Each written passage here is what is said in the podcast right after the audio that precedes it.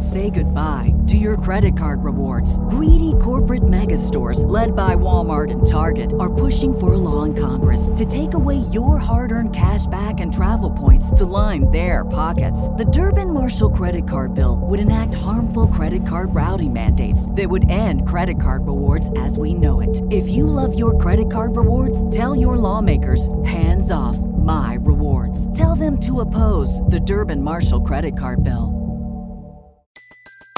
Everybody in your crew identifies as either Big Mac Burger, McNuggets, or McCrispy Sandwich. But you're the filet fish Sandwich all day.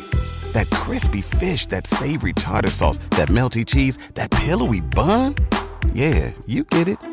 Every time. And if you love the Filet-O-Fish, right now you can catch two of the classics you love for just $6. Limited time only. Price and participation may vary. Cannot be combined with any other offer. Single item at regular price. Ba da ba ba ba. Hello, blenders, and welcome, welcome to episode number 97 of Real Blend, the podcast that brings Quentin Tarantino back to the Real Blend family. Uh, this is something really, really special that we were working on pretty much from the first time Quentin was on the show, uh, and the story behind it is is relatively obscene, uh, obscene and insane and.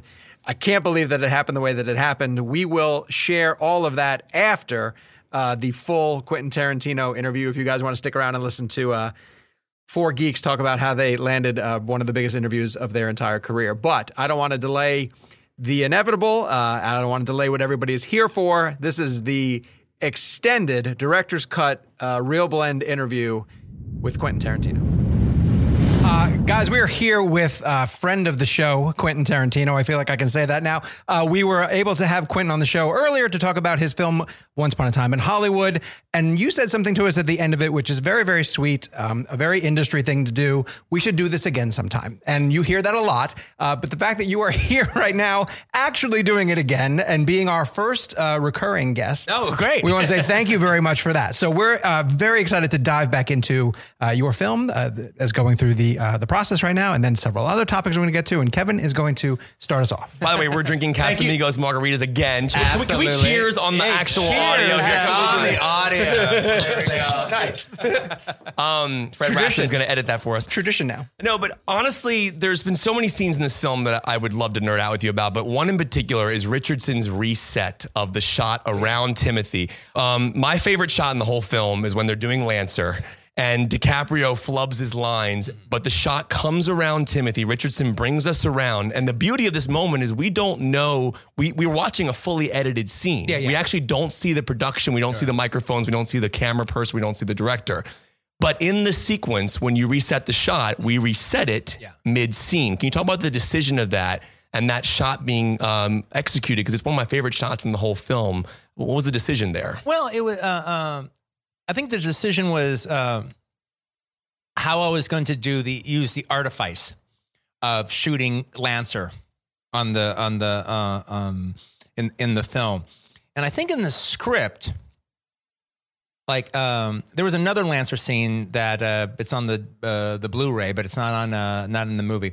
That we see the two brothers meet each other for the first time, uh, uh, Luke Perry's character and uh, Timothy Olyphant's character, and um, and so I think in the script, the way I did it is the first three quarters of the scene, it's just like, like, a, you know, what the hell is this Western doing here? All right. You know, so you're just kind of watching this Western scene.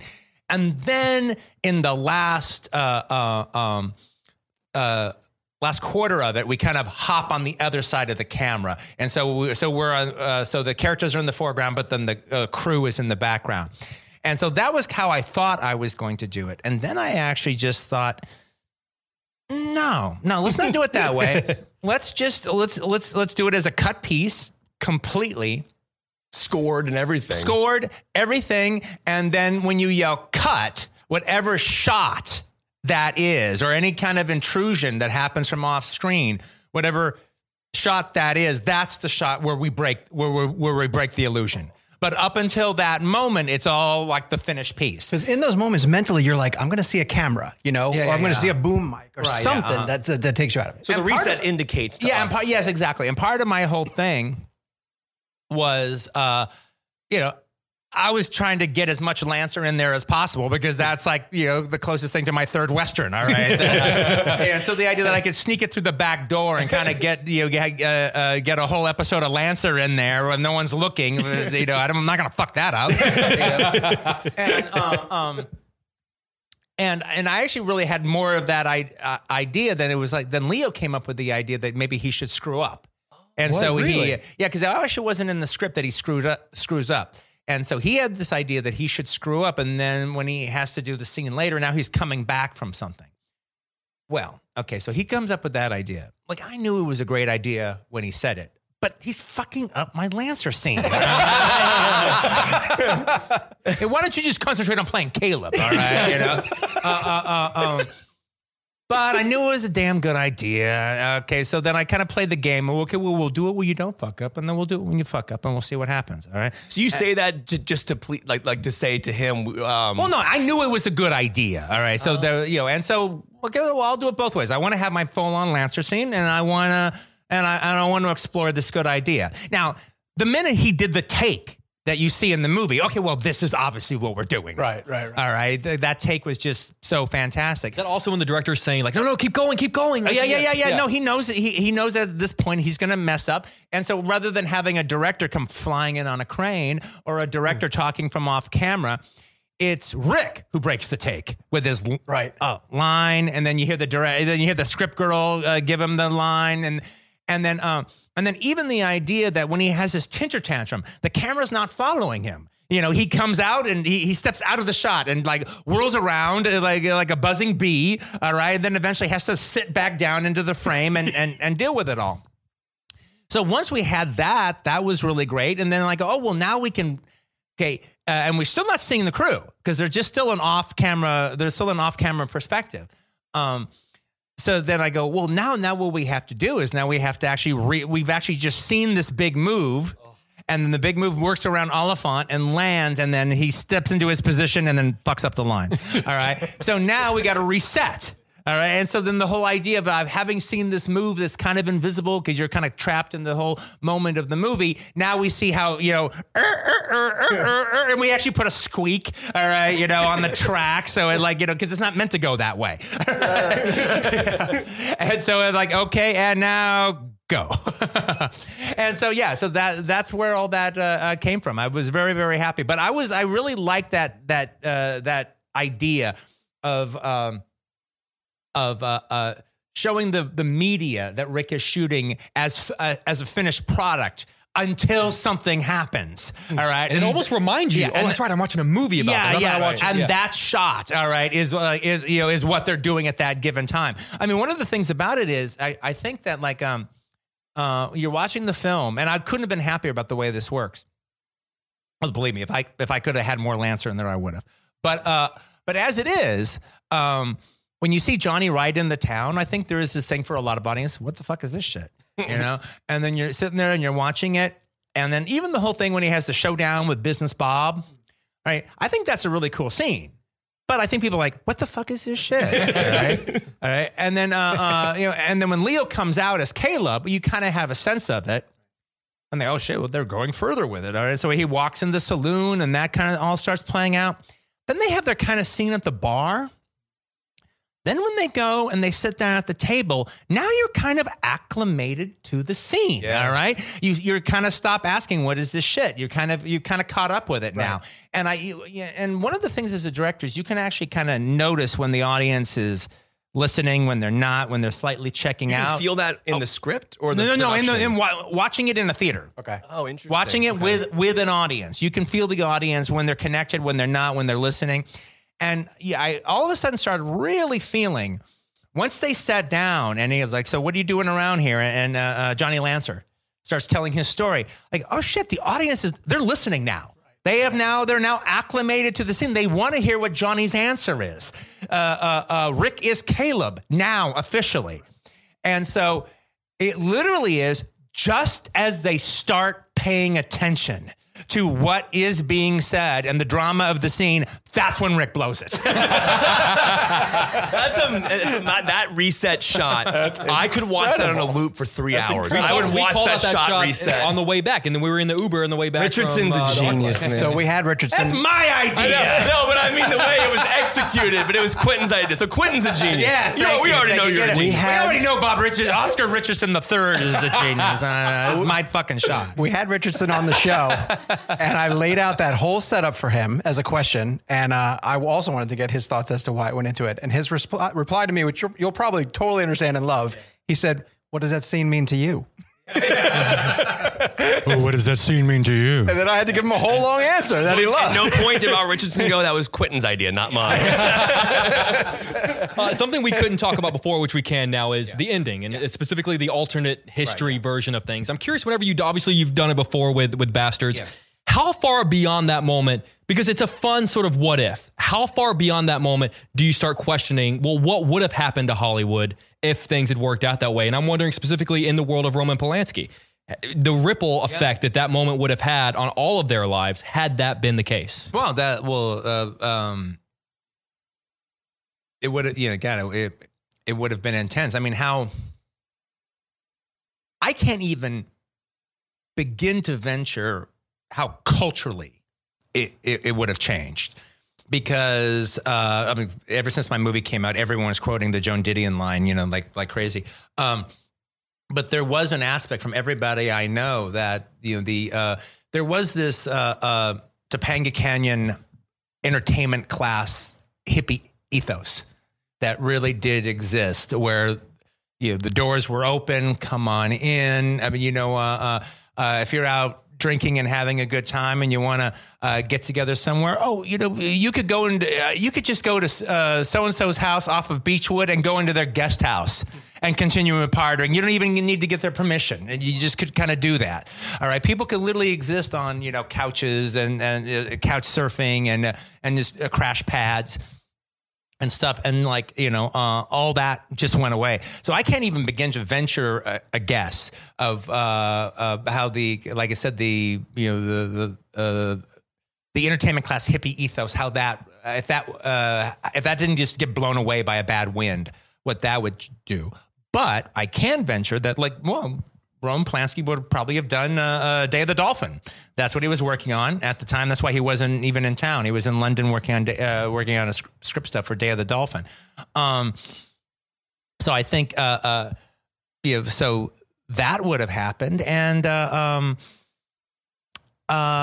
you know, and, I'd be it would be it would really be interesting to see where where Sharon went with with her career. Now Warren Beatty told me that uh, Sharon was was legitimately considered for Bonnie in Bonnie and Clyde. Yeah, Really? Kidding. yeah. He told me that. He said that it was like no, she was a she was a genuine. Uh, she was one of our, the three people that we we we absolutely considered. Oh my gosh. Yeah, That would have been amazing. And you know, and and uh, so the thing is, like she she, she played fairly f- uh, fr- uh, uh, either flivor, flivorous. Is that the word? Frivolous. Friv- yeah, your word. All right, that right? know, uh, I think that's the word. roles, or even when they weren't, the movie was frivolous. All right, like Uh, Vi- Valley of the Dolls. Um, but the people who, uh, but, but the people around her who were part of her circle, all right, really liked uh, really, uh, really had a lot of faith in her. Like I said, Warren Beatty was part of the circle. He considered her for Bonnie, and Roman would have cast her as Rosemary. Oh, if he could have. All right, he said, you know, he said that. Uh, I, I, I, I can't imagine anybody but Mia Farrow playing the role. All right, but um, but he said that you know uh, he actually would have loved to have cast uh, Sharon as um, Rosemary, but he kept waiting for the Paramount producers to bring it up. And when they didn't bring it up, he thought it would be unprofessional of him to bring it up. But if they had of, he would have gone right down that road. Wow. And you bring up um, characters that that could be viewed as frivolous. There are none in this film. Like everybody who has even a scene, Yeah. it's important to them. And one that people have really attached to is Julia Butters. Yes, you know, and for right, right, rightfully so. for so many great reasons. It's it's almost like a, it's a little oasis for Rick, you know, in the middle of this this storm. But there's a the line that she gives that you used to end one of your trailers. Yeah. That was the best acting I've ever seen, you know, in my entire life. She leans over and whispers it to him. if you were able to lean over and whisper that to one of your actors, at any given point on a set from a film that you've done before, there were just in that moment where they so captured you, that you said, that's the best acting I have ever seen in my entire life. Who mm-hmm. would you say that to? Well, gosh. Um, look, I wouldn't be able to break it down between, oh, well, this one would be number two and this one would be number one Sure. and that one would be number three. You know what I'm going to do is I'm just going to go with the first thing that came to my mind. Okay. When you told that story. So that's not saying this is the best, but it's the first one that came to my mind. Sure. When I had a, like, I kind of had a moment like that. Um, and even to qualify that just a little bit because it's like like I'm probably always going to feel that way when I've written a really good piece of dialogue or a really good monologue or something and then somebody comes and delivers it to a fairly well. So I'm probably always feeling that when Sam Jackson does one of my monologues in the right way or Christoph Waltz does one of my monologues in the right way. But the moment that I had that kind of feeling was uh, during a take on Django Unchained, and it was with Leo, and it was during a take on Django Unchained at the dinner table scene. And no, it- no, it wasn't. No, it wasn't the glass. All right, uh, even though that was impressive in its own right. Um, it's he was talking about uh, his father. I, I, I think it was the speech where he talks about uh, his father and the uh, the slave that used to shave him all the time. And I didn't slit his throat. out. Yeah, yeah, the skull. exactly, Yeah, yeah. and um, and so anyway, I had a very weird relationship with the uh, the character he played, Calvin Candie, because um, all my villains, every single villain that I've ever created, I always kind of had sympathy for them. I always liked them to some degree or another, and. Uh, um, you know, even Hans Landa, I I could see his point of view, and I I I, I liked the guy. All right, uh, uh, it was bad, but I got it, Christoph makes him likable. and he does make him likable. Comical, weirdly enough. Yeah. And uh, and it's even that whole kind of thing in the stories where it's like you don't want Landa to triumph at the end, but you kind of want Landa to figure out what the bastards are doing because if he does one, that'll that'll build up to how impressive that I made the character, but also it'll be a much more exciting movie if he figures out what's going on and uh, how the fuck are they going to get out of this? Right, right. All right, you know, it's, we are watching a movie. Um, but Calvin Candie was different from the rest of them. I kind of detested the character. I really, really hated him. And I, it was weird to like write a character that I hated and and kind of feel that way about the character. And so anyway, so Leo was, uh, uh, and because of that, I actually thought he was a substandard character. I actually, and uh, when, when Leo was really into it, I thought I was kind of buffaloing him a little bit. I thought this character is not as good as he thinks it is. Um, Imagine that. I'm not going to set him straight. But I'm thinking eh, he ain't all that. But to you, it was Django's movie. It was What? to you. To you, it was Django's movie. Well, no, it was just a fact that I mean, to me, to me, he was without ambiguity, and so that made him a lesser character. Gotcha. Um, but we did a really good job of of of filling in everything, and um, and Leo brought ambiguity to the piece. And where I had that moment, and I actually said it out loud on the in front of the whole crew, where it was like uh, it was one of just one of one of the many takes that Leo did, uh, talking about his father, talking about growing up at the plantation, and all of a sudden, I saw Calvin in a different way than I ever had before. Leo was able to bring me inside of his world and to see him, see him as a person in a way that I had never really looked at him before. I'd just been able to see the gargoyle. And um, and then when the take was over, and I said in front of the whole crew, I go, Leo, man, that was fucking amazing. Um, you've made me understand Calvin in a way that I have never understood him before. And you made me ask a question Can you blame a Borgia for being a Borgia? Now, actually, yeah, you can blame a Borgia for being a Borgia, but now you can understand a Borgia Right, right. a little bit more. And it's not so easy to throw off everything you've ever known and everything you've ever been taught. All right. People do it, and people did it even back then. All right. But it's not the easiest thing in the world. And frankly, did this kid ever have a chance? That's amazing. You know, and uh, that was not a perspective that I had going into the project. Did you go up to Leo and tell him that you I told it in front of the whole crew. That's So, amazing. did, now, when you, so when you did it on Hollywood and Julia says it to DiCaprio, did DiCaprio remember that moment from Django? I don't think so. I think he was. I mean, he liked that moment and everything, but it wasn't a tearful moment. He was just happy that I was so happy and that I applauded him in front of the entire So crew. he didn't say uh, Leonardo to fucking Caprio. oh, I think he said that to himself a couple of times. Where would you put the F word? So it's Rick fucking Dalton. Yeah. Would it be Leo fucking Oh, De- DiCaprio? DeFucking De fucking Caprio. the Caprio. fucking Sure. Caprio? Absolutely. Absolutely. I'm available for hire. I always appreciated your films uh, as I grew up with them. I had Pulp Fiction and Reservoir Dogs posters in my room. Uh, I think my favorite line ever is Mr. White, you shoot me in a dream, you better wake up and apologize, which is a Muhammad Ali reference. Yes, it believe. is absolutely. Um, which is, I always found that you have been a big proponent of the cinematic experience, the theater experience. And with Hateful Eight, bringing back these 70 millimeter projectors, I went and saw Hateful Eight in the Road Show. It was one of the greatest experiences I ever had in a movie theater. I saw this twice in 35, once in 70. Um, there's something about film that I don't know that I could ever explain in words why it feels so magical, but it does.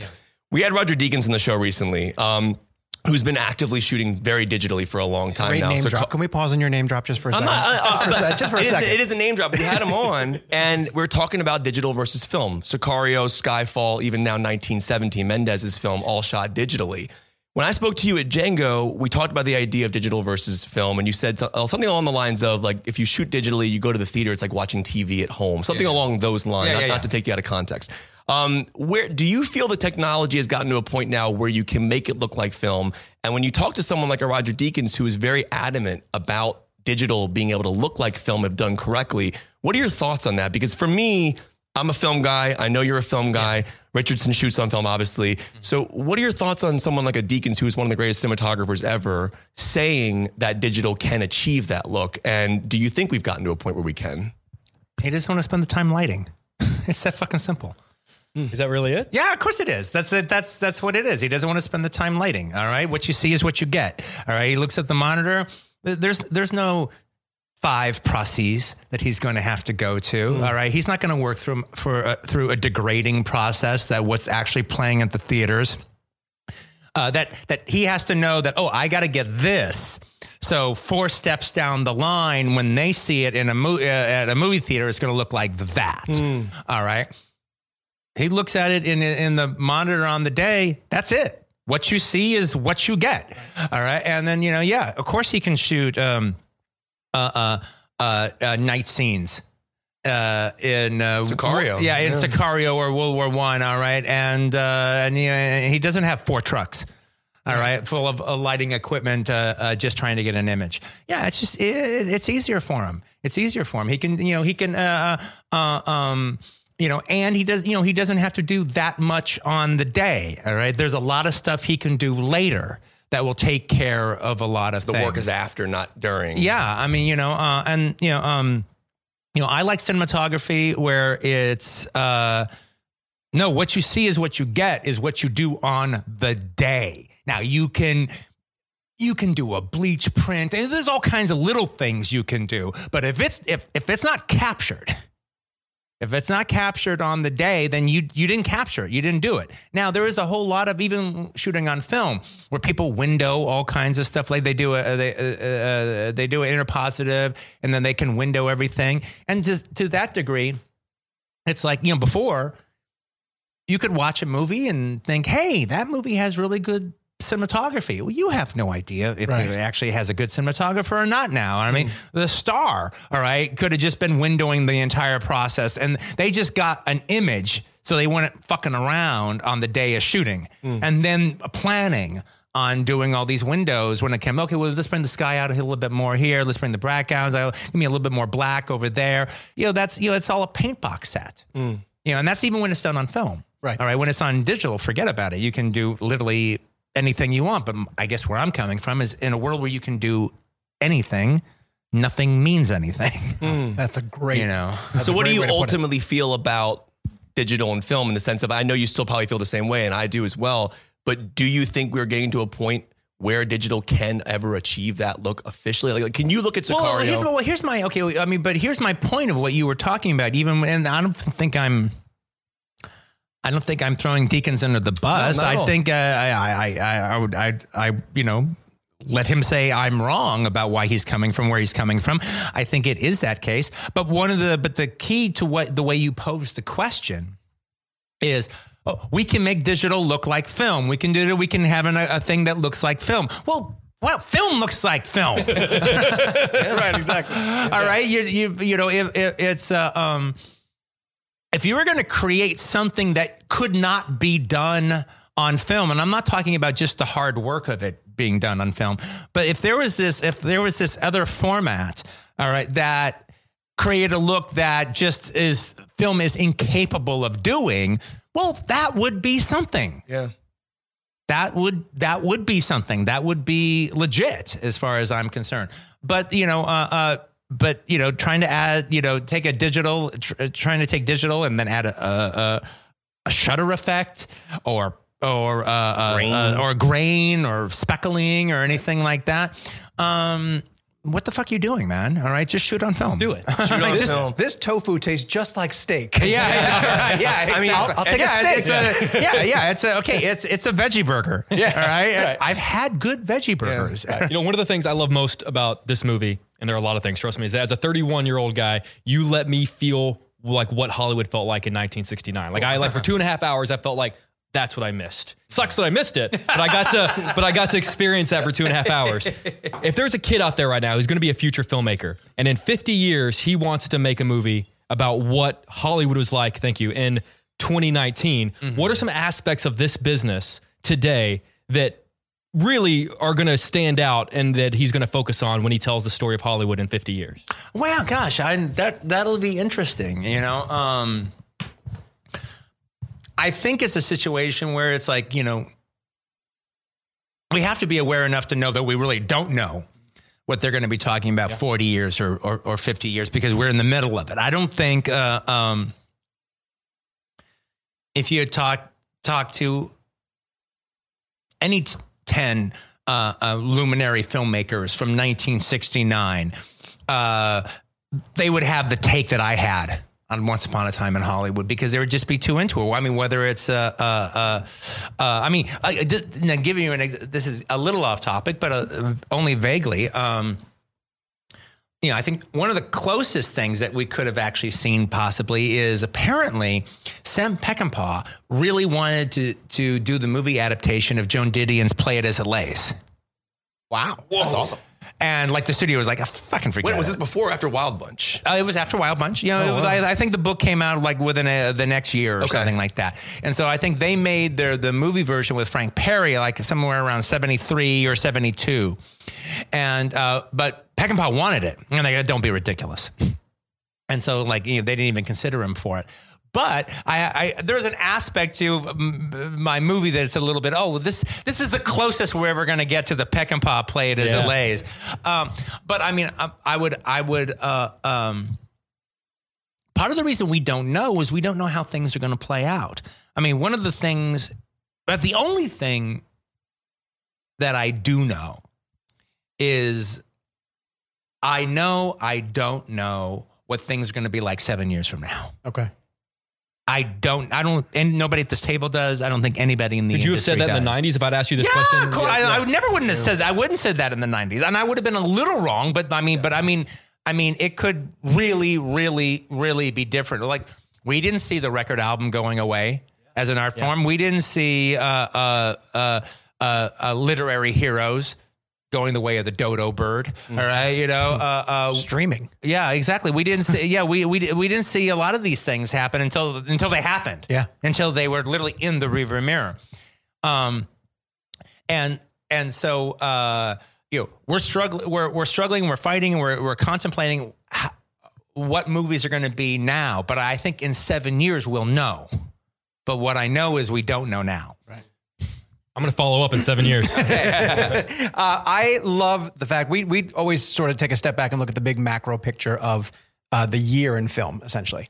And It's been one of the best years of film I've seen in a long time. It's been really I love impressive. this year. Yeah. Personally, I'm thrilled that you let this movie come out in July. Um, Yeah, me too. because right now there's a, such a glut of really good films that are hitting at the same time. And so in a given week, we might have to process, you know, Richard Jewell, 1917, Little Women, all these films that are Which we did recently. Yeah, I mean, it's It, and it's almost unfair to the films. And so I know you went through that with Hateful Eight, where you entered it into a really crowded marketplace.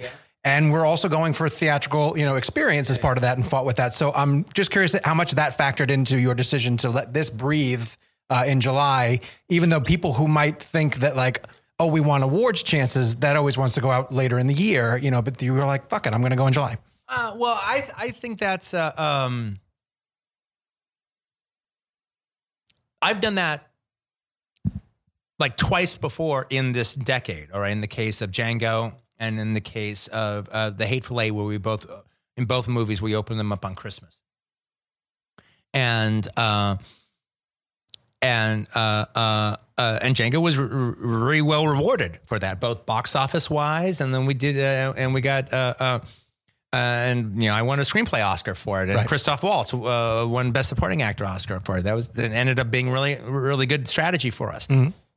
But it was a drag that you know it's just poured into the marketplace at the last second. The conversations already has has long since begun Right, right, right.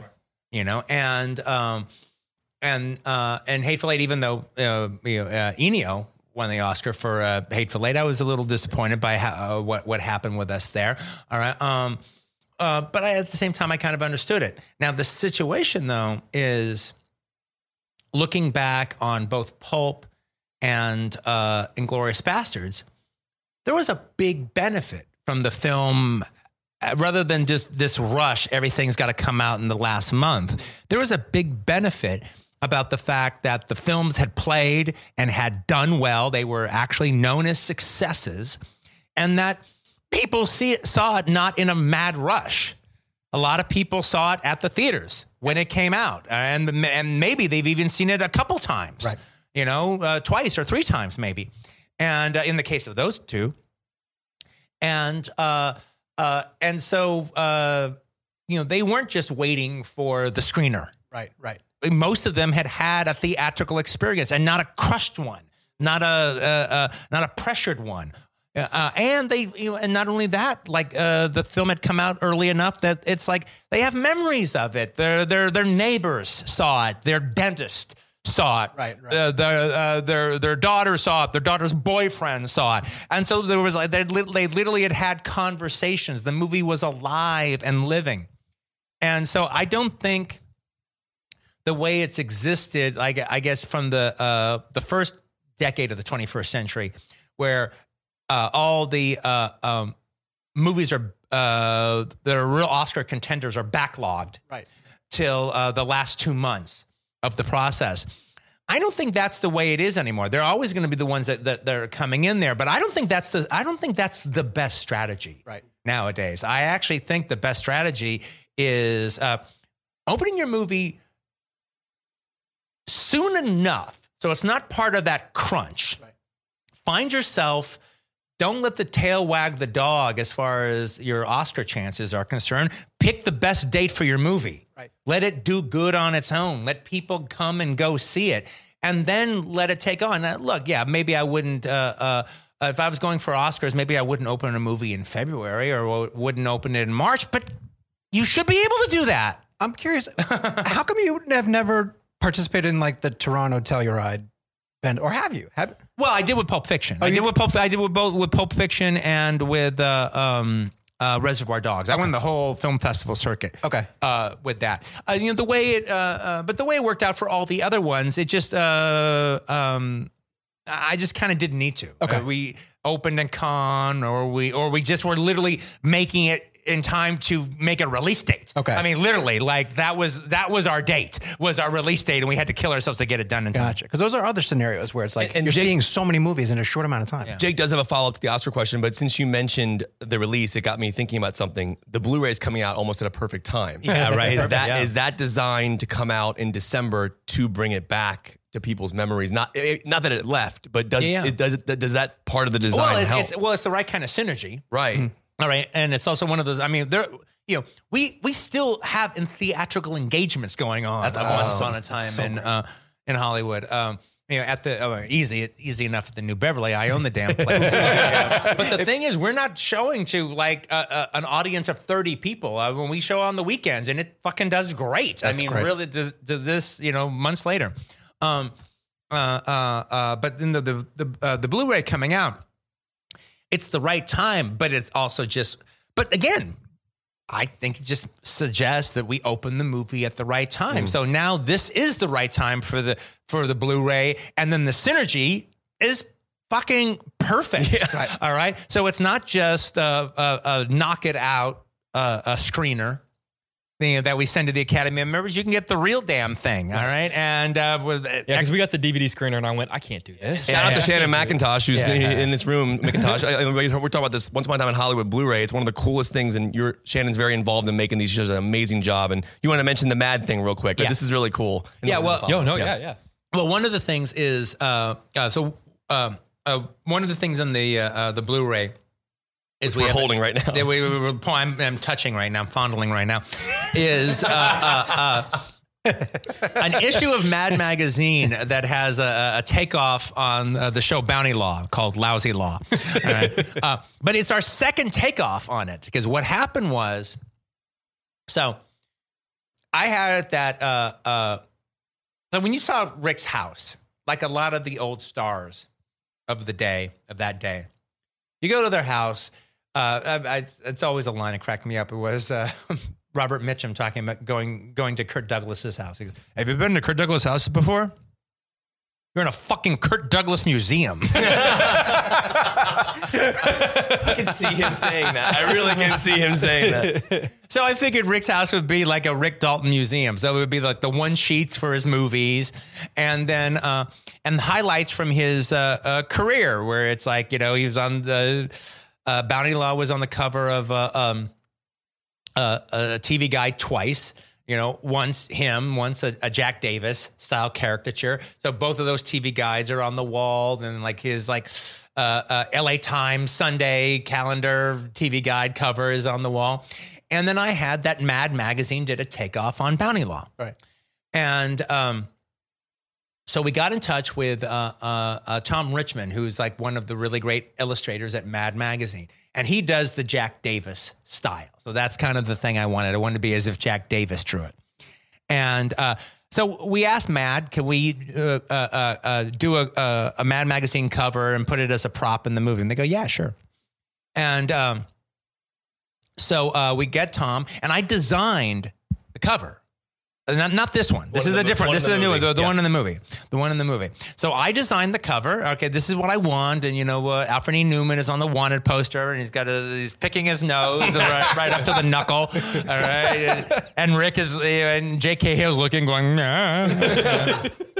and uh, and then and the. Uh, uh, and that and I even came up with the idea that okay and the and the and the parody title instead of bounty law would be lousy law. so Tom does it and it's terrific and we have it and um, uh, I even have the original artwork thank thank you. and then uh, uh, and we put the cover on the uh, on the wall. So anyway, it looks so fucking cool that we go to Mad Magazine and they go, look, this looks really great. And look at it with your logo and everything. Um, why don't we do this for the real Mad Magazine? Now, like, I can't, I got a big surprise ending, so I can't, like, let you guys do Once Upon a Time in Hollywood. But I could bring your guys over and we could, we shot a lot more for the Bounty Law episode than we ever show in the movie. We could show you everything we did. And then maybe you could do a takeoff on Bounty Law. And then one, it would be fun because okay, you're making fun of bounty law a little bit. That would be great. But also you get a chance to just parody 50s television westerns in general. Well, they ended up loving the idea. So they sent a couple guys over to the editing room. We showed them everything we had, and then they went off and then they uh, um, uh, uh, wrote a whole lousy law uh, parody with Rick, and then they took that cover and they put it on their magazine. That was the cover of their magazine. That ended up being the last original issue of Mad Magazine. That's and that's No, Yeah. no, that's No, the one that's the one in the movie. the one we Yeah, created, the, one, that, created the one that was released with the whole, you know, The one in the movie is the last one ever. yeah, yeah. was the last one. I mean, I think from I, they're still figuring out what they're going to do. I think, uh, but I think it's going to be a lot of reprints from here on in. Right. All right. And so the last official where everything was original was that issue. So to sum up, I Not Robert Richardson. designed the cover Richardson just of the me. last issue of Mad oh Magazine gosh. ever. I feel like you've been waiting to Fucking say that. Take that, Judd Apatow. you wish you could have written for Mad Magazine. Uh, Fuck you, motherfucker. Do what I did. All I'm hearing in my head now is "Lousy Law," starring Flake Cahill. Yeah, that's it. That's all. That's I'm, what it that's is. what I'm hearing. Blake Cahill. Flake Cahill. Take the Palme d'Or, take the Oscars. It doesn't matter. Flake Cahill. Mad Magazine. The Oscars to hold up the Mad magazine. That's And so in amazing. No, I- I- Yeah. I- That's amazing.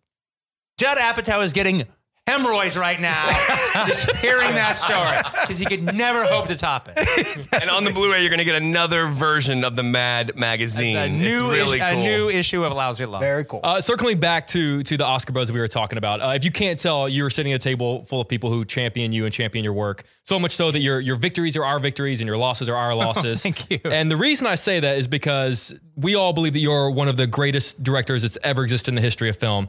So it bugs me to no end that you have yet to win a Best Director or Best Picture Oscar.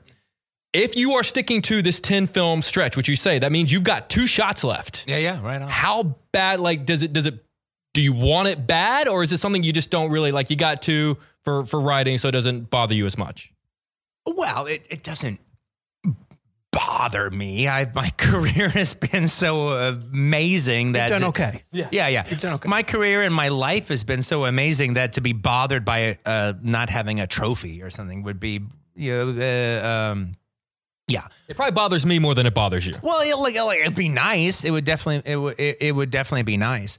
Uh, um, and you know, uh, we'll see what happens. All right. I, uh, I think I got a good shot at it though Yeah. this year. do you feel Uh, this year is, is different going into it Uh, yeah, I do actually. I, I, I do. Uh, What is that different feeling? Well, that's well, that's a good question. I was actually just contemplating it when I said that. All right, you know, it's like, uh, um, um, I wasn't bummed about not winning for Pulp Fiction because there was part of like it would have been I won the screenplay, um, but one that was kind of the role back then. It was like the cool hit movie won best screenplay.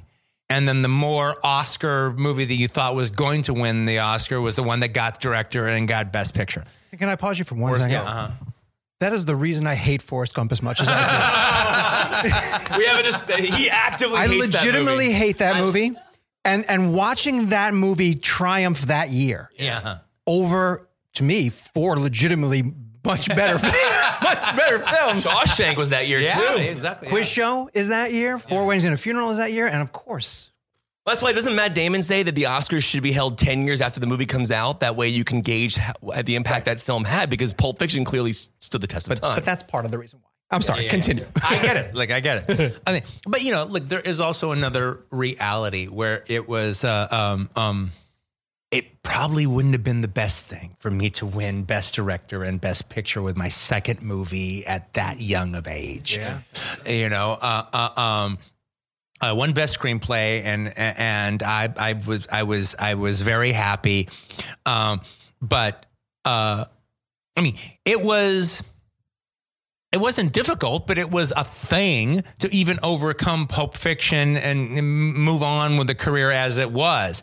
If it even had that attached to it, I mean, I don't think I would be feeling that now. All right, now Pulp Fiction would just be among the best picture winners, and that would be what it is. But at, at, you know, but for the six years that happened after that, I, I think it was probably good that I didn't have that kind of albatross, you know, around my neck. That something to even just make Pulp Fiction even a harder thing to to, to get past.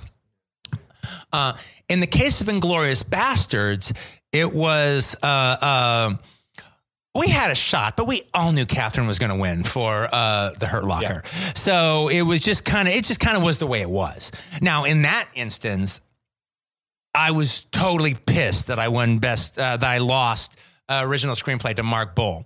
All right. Now, I, I, and I, I, I like Mark, and we were actually, and we were, we were t- doing a lot of shit talking with each other through the entire, in the entire process. I just think my script was better. All right. You know, uh, um, It was. The opening Yeah, scene yeah. alone. yeah, yeah, yeah, yeah. That's what I thought. All right, you know, so uh, uh, you know, so uh, so that's where I felt I got robbed. All right, um, and and uh, and then it, when it came back around for uh, uh, Django, and he was nominated again.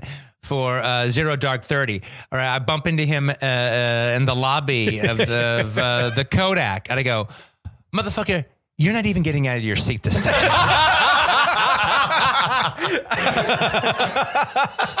if you get out of your seat, you better be taking a piss. Because you ain't getting at. I am not competing against anybody else here except you. I'm going to shut your fucking candy store down tonight. How is that not your speech? That's amazing. not only that, fucking Mark Boal, all right, even uh, uh, Poor Mark Boal.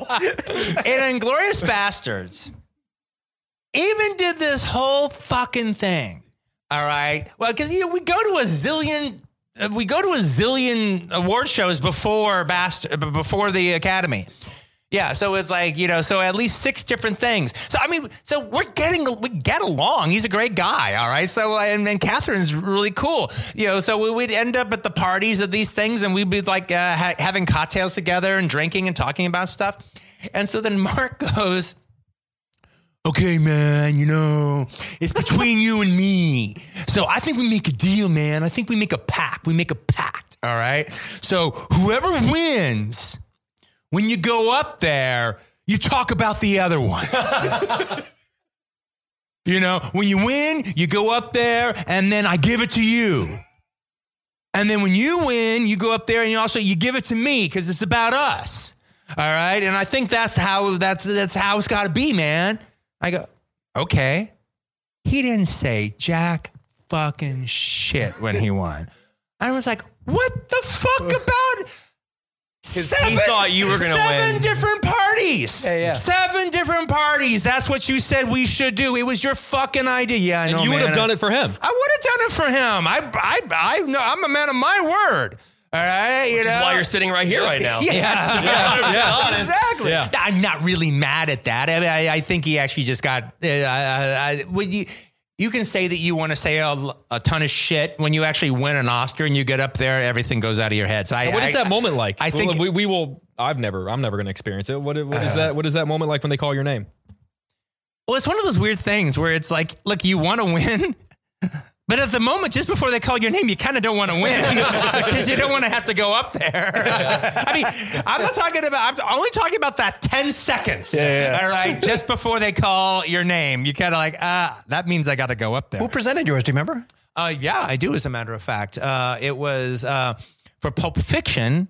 It was Anthony Hopkins. Wow. And for Django Unchained, it was Dustin Hoffman and Charlize Theron. Oh my! You mentioned Hopkins. bad. Uh, Going off Jake's question now, now I come curious. Once the uh, once they go to commercial break after the win happens, when you walked back with Hopkins after Mm-hmm. Yeah. Pulp Fiction, do you remember what you guys talked about?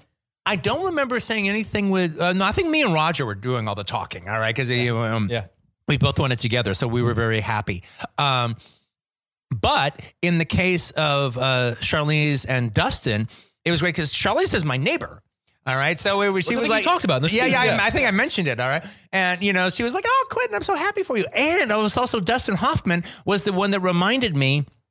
He goes, "No, no, take the envelope." Take the envelope, all right. I would have left the envelope there, all right. But he goes, no, no, Quentin, take the envelope, and I still have the envelope. I don't have the envelope from Pulp Fiction, but I have the envelope for. Who, Uh, uh, who has the Pulp Fiction? I'm just the janitor of the fucking Dorothy Chandler Robert Pavilion, I Zemeckis guess. stole it. Yeah, yeah, yeah.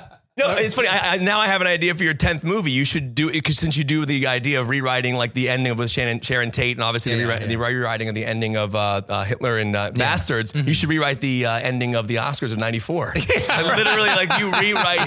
he goes back, Pulp wins, and we cut to Zemeckis. He's like, Single tear rolling down Tom Hanks's cheek. well, Well, like, I will tell you what I would rewrite, all right, if I could for 94. and uh, and I think it would have made the Oscar ceremony. Uh, it would have made the whole campaign really more exciting. I wasn't involved with this. I didn't even know that I should have been involved with this, and I should have been. Um, it was ridiculous that Pulp Fiction was put in the drama section of the Golden Globes. It obviously should have been put in the comedy. Mm. As a matter of fact, I thought it was. It wasn't until a couple of days before the actual ceremony that I realized we were in the drama section. Wow. It's like, we're a comedy. Now, the only reason it wasn't, it was because everyone was talking about how violent it was. But what made it special was that it was as violent as it was, and it was really funny. Hence the Marvin getting shot. Shot in the Marvin in the face. face. It's a comedy. Every video store in America put it in the comedy section when it came out. And the fact that we were in the drama. So the thing about it is, I was shocked about that. But if we had been in comedy, then Forrest Gump would have won Best Drama. We would have won Best Comedy. And it would have been catch as catch can for the entire season Is that after why that. Hollywood's in comedy? Well, no, com- it, des- it deserves to be in comedy. Okay. Yeah. Because I it mean- straddles both lines, though. There is drama. well, they there absolutely is drama there, uh, but you know, uh, the Golden Globes have tried to get me to put my movies in comedy every single year. I mean, maybe not Hateful Eight, all right, but all the other ones, they try to get me to put it in comedy. Go, Quentin, I'm telling you, it is the funniest movie of the year. If you put it in comedy, you will win. And I was like, it's like most of them are foreign. I go, guys, I can't put Django Unchained in comedy. All right. Yes, I Good agree. call. It is very funny. Yeah. But Americans won't think that shit's funny. Good call. So true. I'm going to sidebar for one thing because I I just thought about it when I brought up the Marvin sh- uh, shooting sequence in Pulp Fiction. When I sat down with uh, Samuel L. Jackson recently for Spider-Man: Far From Home, um, I was asking him about that sequence, and he told me a story that he feels that John Travolta actually shoots Marvin on purpose because he's mad that that guy that Marvin didn't alert him mm-hmm. about the the guy in the bathroom. Mm-hmm. And in the movie, it comes across, it could come across as an accident, but Sam Jackson believes it was actually done on purpose, that Vincent does it on purpose. Where, where do you fall on that as the writer of that scene? Like, do, do you, are we supposed to think it's an accident or do you want us to think it's on purpose and thinking about the Marvin situation? well, uh, um, look, in my whole movies, like if I want you to know, I tell you. right. And if I leave it open, I'm leaving it open for you. So I could tell you what I think, but if I tell you what I think, that is the way it is. And uh, um, I've got no problem with Sam's version of it, and I have no problem with anybody else who has that version of it. But I don't want to tell you what to think. I actually like I like the fact that both both I love it. I love any scenario where both ways almost equally work. See, I don't want you. Yeah, that's the thing. I don't want you to tell me it was on purpose because I, I like it better in my head. Me too. That it was an accident. That it really was a legit. Like I Yeah, feel yeah, like it yeah. changes the whole not in a worse way, but it would change At it same- for me. uh, uh, and, uh, you know, and frankly, that is more where I'm leaning. But at the same time, I don't want to shut the door Right. on anyone who's invested in the other thing because the other thing works. yeah. You must love how much fun people are having with Brad Pitt's backstory Oh, I love that. and his wife, right? I know I jumped. Don't you, I'm Yeah, not going to ask you to tell us, but do you actually know in your mind what happens in that story? Or- Oh yeah, yeah, Do yeah. you, yeah you so does Brad. Too. I no, know, actually, one of the ways that I ended up getting Brad in the film, all right, was uh, I wrote a whole book chapter about him on the boat with his wife.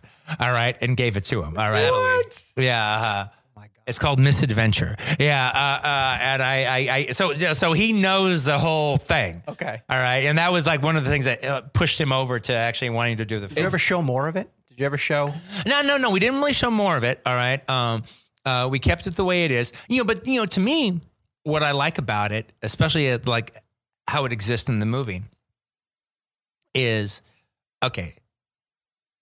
So it's one of two things. It's either this guy is in this situation. He has a horrible moment of weakness and pulls that trigger. And he gets away with it. You know, he gets away with it. But on one hand, you know, he's not spending the rest of his life in jail. But on another hand, he doesn't get away with it. And it's this heavy thing constantly hanging over him. It, it's uh, It's it's affect his ability to get work. It's affect the way the people look about him, uh, the way the way people think about him and talk about him, and it probably affects him in a huge way. And then he has this moment of, you know, conceivably redemption at the end of the movie. All right, you know that ends up happening. So that's one movie. That's that's that's a movie. That's a that's a really good movie. That's a good strong movie. So that's that movie. There's another movie. And this other movie is he didn't do it. It That's what I was literally an accident. It's an accident that happened. It and it might be even more tragic than just an accident. He might have been thinking about it.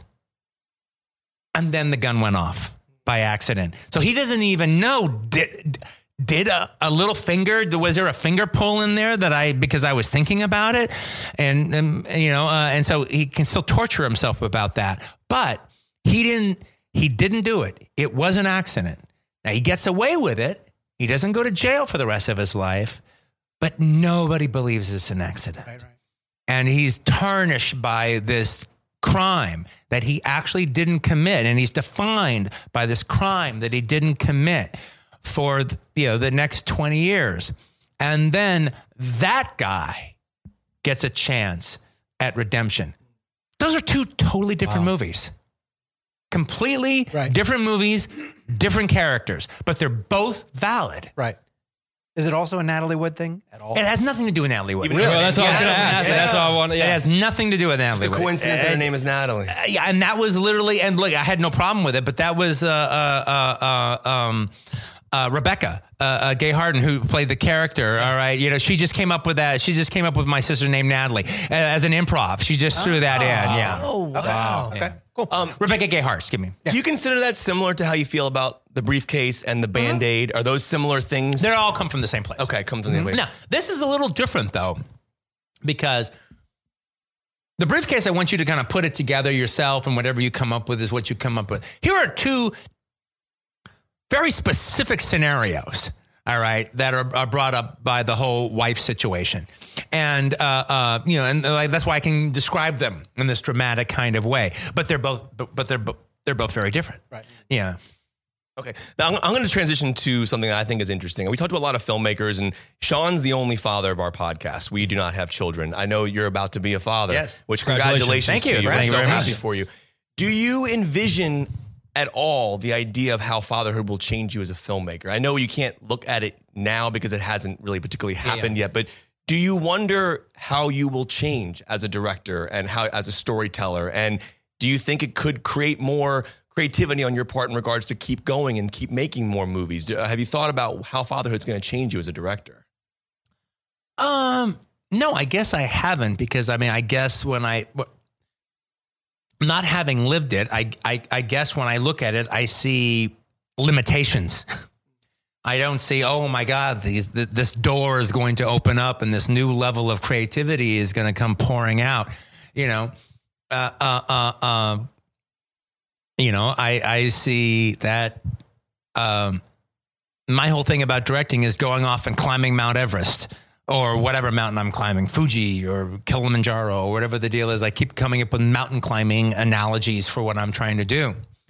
And um and the idea that, you know, now I have a child and I want to be around when the child's mm, going to school and go to their little stupid plays and all that kind of stuff. You know, uh, uh, uh, uh, uh, um, maybe I'm not as free to go and climb Mount Kilimanjaro, all right, and and, and take the whole family and and you know put them in Africa, you know, for nine months or or, or for six months. Now, actually, my wife would be down would be down with that, all right. But you know, there is an aspect. I remember talking to. Uh, um, to Warren Beatty when he had uh, when he had his kids and how happy he was, and it was like, no, no, the you know the days of me making reds are over. Wow. Wow. You know, and uh, you know, but then like not everybody. I mean, no one's done it the way Coppola did it with Inglori- uh, with uh, uh, uh, Apocalypse Now, and he took the whole family to the Philippines and and bet their whole uh, you know, their house and everything on it, and that's just the way it was. And actually, the fact that he did it with his family was actually part of the uh, you know the grandiosity of the whole thing, and they backed him hundred percent on it. You know, you know, and that uh, you know, and that was exciting. So, so one does not mean necessarily the loss of the other, but I guess, uh, uh, you know, so I haven't, you know, I, look, I'm I'm aware enough to know what I don't know, and so I don't know how it's going to change me, and I frankly can't wait to find out. Well, do you have do you have a movie that you're waiting to be able to show your kid, like for the first viewing of? I can't wait till I can show you this. Mine was was McTiernan's first Die Hard. Oh, really? Oh, wow, cool. yes, because that's just one of my favorite movies of all time. Yeah, to me, because I've actually watched this happen amongst uh, uh, fathers and sons and everything, and uh, um, uh, I, I, have watched this happen between fathers and sons, and I've watched actually uh, um, uh, parents and their daughters have different movies too. So it's actually kind of interesting. You know, uh, I can't say what what child's going to be. However, on the day that I do have a son, I know that the father son movie I'm really looking forward to have with them is uh, The Good and the Bad and the Ugly. Oh, Yes. yes. Oh, wow. I have actually, it's like, I, that was a very special movie when I, I, I saw it with uh, uh, my mom and my stepdad. And it was, uh, and I've actually, uh, I've actually, it was funny because I've e- even like when the kids have been older, I've actually, because I have a really gorgeous print of the film on 35 millimeter. And I've actually had uh, uh, like a couple of different fathers go, you know what? My son's never seen that movie. I would love to watch that movie with my son. I go, well, come over to my house.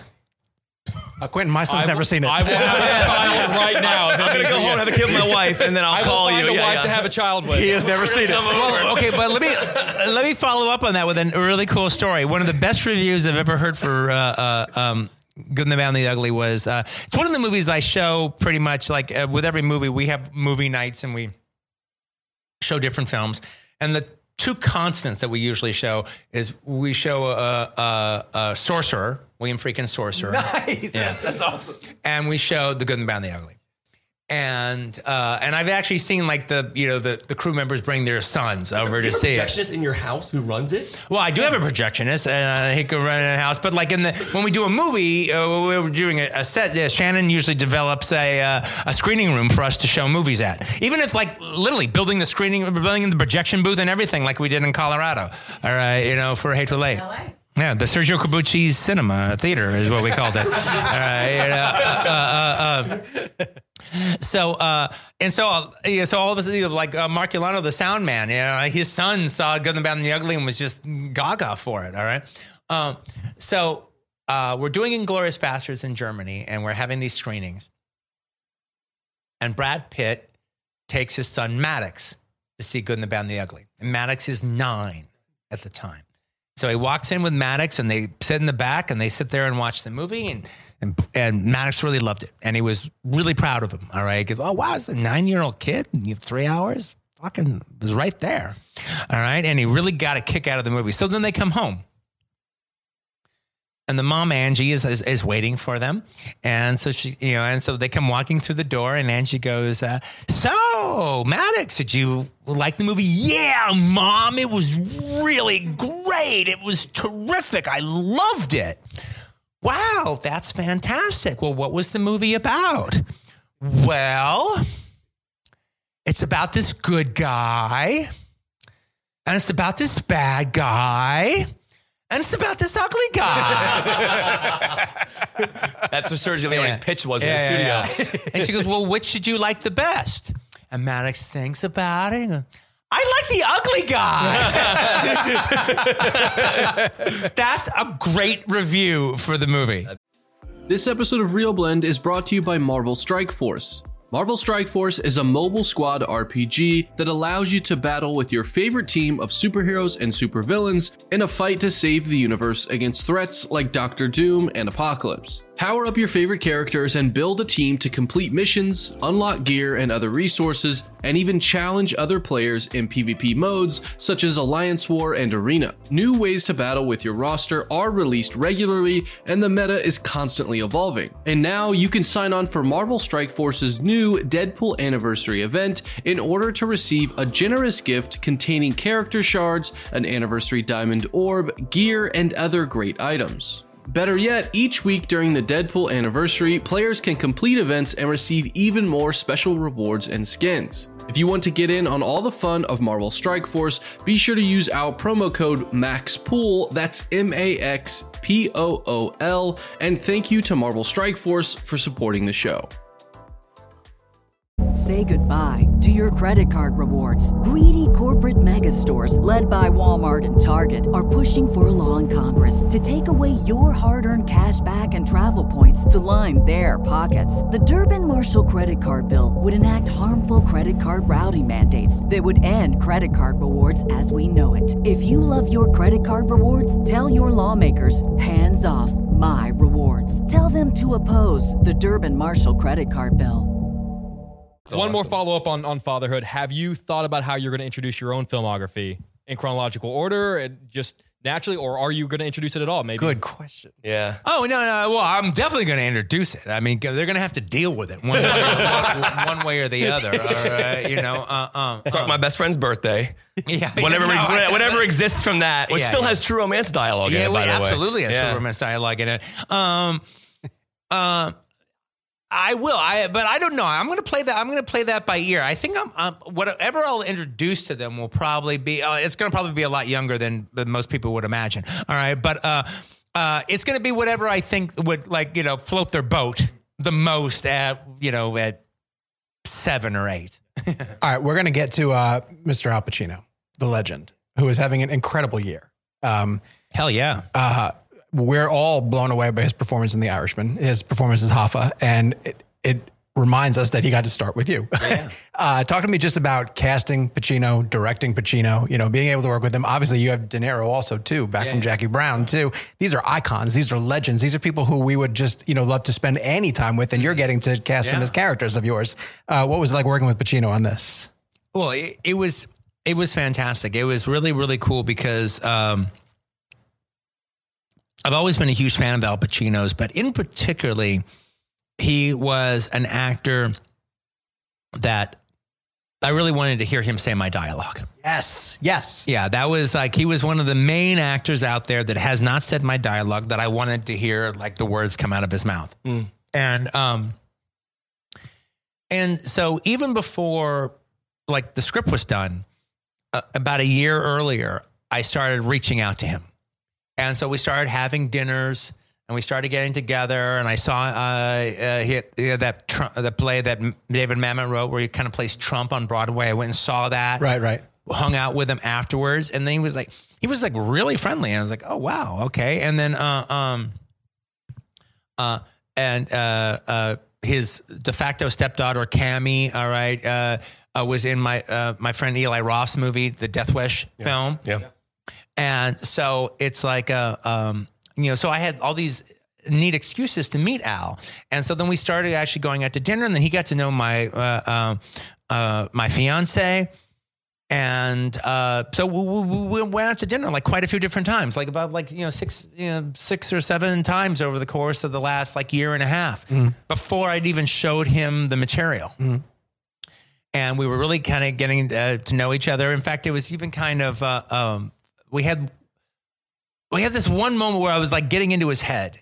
We had this really one moment where it was like uh, uh, I'm talking to him about older actors, wanting to know his take on them. And I asked him about the actor Aldo Ray, and uh, and he goes, "Oh, Aldo Ray was great. He was fantastic." He went like, "Oh, there was this moment." Oh, such a moment where it was like uh, Sidney Lumet uh, was meeting him, with him for the Charles Durning role in Dog Day Afternoon. And so he came in to audition, and I was just, I was just almost embarrassed that he's auditioning for me. Wow. But we're, but we're, you know, we're doing the scene together, and it's, it's just fantastic, and it's amazing. You know, just sitting decided to go a different way, but just to be able to do the scene with him, it was just so great. And I go, You're not talking about Aldo Ray. I think you mean Ralph Meeker. Because, Yes, I do. How did you know that? I can read your mind. Fuck, I can't read yours. how, did, how did you know that? How did he know that? That's a really good Pacino, to be honest. There's a scene in this film. I'm going to skip ahead briefly because I think it's one of, one of the most powerful scenes in the movie that I thought a lot about after I saw it. Our producer Gabe over there, who was with us when we saw it, when we walked out of the film, we were all in love with the film, but it's it's, it's a very different experience from you as a filmmaker in the sense of I felt that it was a, it was you're, you're relaxing in these moments. We're hanging out with these characters. It's, it's it's a different type of tone and pacing for you, at least from a perspective of someone who's a fan of yours. There's a moment in the movie where Pacino tells DiCaprio that your audience is going to have a psychological effect about you always playing the heavy. Yeah, yeah. And they're always going to think of you as the heavy if you keep playing the heavy. And I was wondering, is that coming from a place of someone like you as a filmmaker who has a very, you have a very distinct tone and storytelling that you do? Every movie you do is different, but there's elements of your voice in all your movies. And I feel it here more because I feel like this is more of a personal film for you as a love letter to Los Angeles. Are you saying anything about how people are going to experience Hollywood in that moment and the idea? And this is something Gabe and I discussed. We psychologically expect a certain type of film from you. And then this one was very different, in my opinion. Are you saying something about that? Am I reading into that, or uh, where did that dialogue come from? Oh well, I mean, like, uh, yeah, it, it it came from it came from the reality, you know, of of of the given scene, of the fact that, you know, Rick Dalton was a heroic leading man. And that's, you know, and Jake Cahill owns his own bones as being a, a, a Western icon from that time. However, if he's showing up with Ron Ely and getting his ass kicked by Tarzan in this in this episode, and getting his ass kicked by Alias Smith and Jones in that episode, and getting his ass kicked by the Six Million Dollar Man in another episode, and getting his ass kicked by Robert Urich on SWAT in another episode, then little by little by little. The, the heroic stature that he had, both as a leading man, is going to get chipped away mm-hmm. because, well, apparently any swinging dick on a network show can beat the fuck out of him. You know, um, and then also Jake Cahill himself will little by little get tarnished in you know in uh, uh, in in people's minds when they you know when they watch it on uh, um you know when they watch it on uh, on reruns they go wow you know yeah okay yeah that was back when he was Jake Cahill. Now I'm watching Michael Douglas kick his fucking ass on the streets of San Francisco. All right okay having said that I, you know so so that's where I was coming from as far as all that was concerned. Um but uh, a, a couple of critics brought up what you're talking about. I wasn't thinking about it as any inner monologue uh, uh, coming out, but um, you know, I have not, I have not had a problem defining myself as both a genre filmmaker and an enthusiast of genre filmmaking. Now, my whole thing is I wanted to transcend genre. On one, on one hand, on one hand, I want to transcend the genre. On another hand, I still want to deliver the goods that the genre has to offer. I don't want to do an art film meditation on genre. I want to deliver. And so if uh, uh, I'm doing a kung fu movie, I want it to be as good as Five Fingers of Death. you know, uh, um, not this weird arty hybrid of that. All right. Um, frankly, I want it to mean a little bit more than Five Fingers of Death, but yeah, but that's the thing that I'm, uh, you know, that's what I, that's what I'm dealing with. But over the course of time, and that kind of happened a lot with, especially with the think pieces, but the people who who who don't like me or don't like the movie, uh, some of those tropes that they have about me have, kind of, have been dyed in the wool a little bit, and so they come out, and so I'm now, you know, as defined, you know, so if you like me, well, those can be good things. If you don't like me, those are a checklist of what you don't like about me. But frankly, to tell you the truth, though, if you go through film history, it really is a badge of honor. All right, because that means that uh, uh, your work is strong, your work is vital, and uh, you know if your work means something, then you're going to have real enthusiasts. but consequently, you're going to have people who really, really don't like you. Uh, and Hitchcock had that, and he had he, and he had those think piece reviews that were against him in the last ten years of his career. Pe- Peckinpah had that. He had those reviews. Ken Russell had that. All right. Uh, Oliver Stone had that. You know, these guys were all provocateurs, and that's just you know if you if if you're not going to be a provocateur, you don't have to deal with it. But if you are a provocateur, that's that's the you're signing up for it. Amen. Piggybacking on Kevin's idea of expectations, uh, leading up to the film's release, there was one name, one word that people were seemed to just overly attach to, which was Manson. Yeah, yeah. People coming into this, this is Tarantino's Manson movie, and then we see the movie, and we realize he's really not in it that much, Yeah, yeah. which I loved because he was such an egomaniac. I feel like it would drive him nuts that he wasn't really the focus of this movie. I'm curious, was that on purpose? Because talking about expectations, I don't know if you ever read the Wikipedia page for your films. There was a whole fake plot Mm-hmm. Yeah, yeah, yeah. on the Yeah, yeah. Wikipedia about the, about this explosive ending with Manson, Yeah. which was this was the complete opposite of that. Which I'm so glad it was the opposite of that Yeah, yeah. because screw him.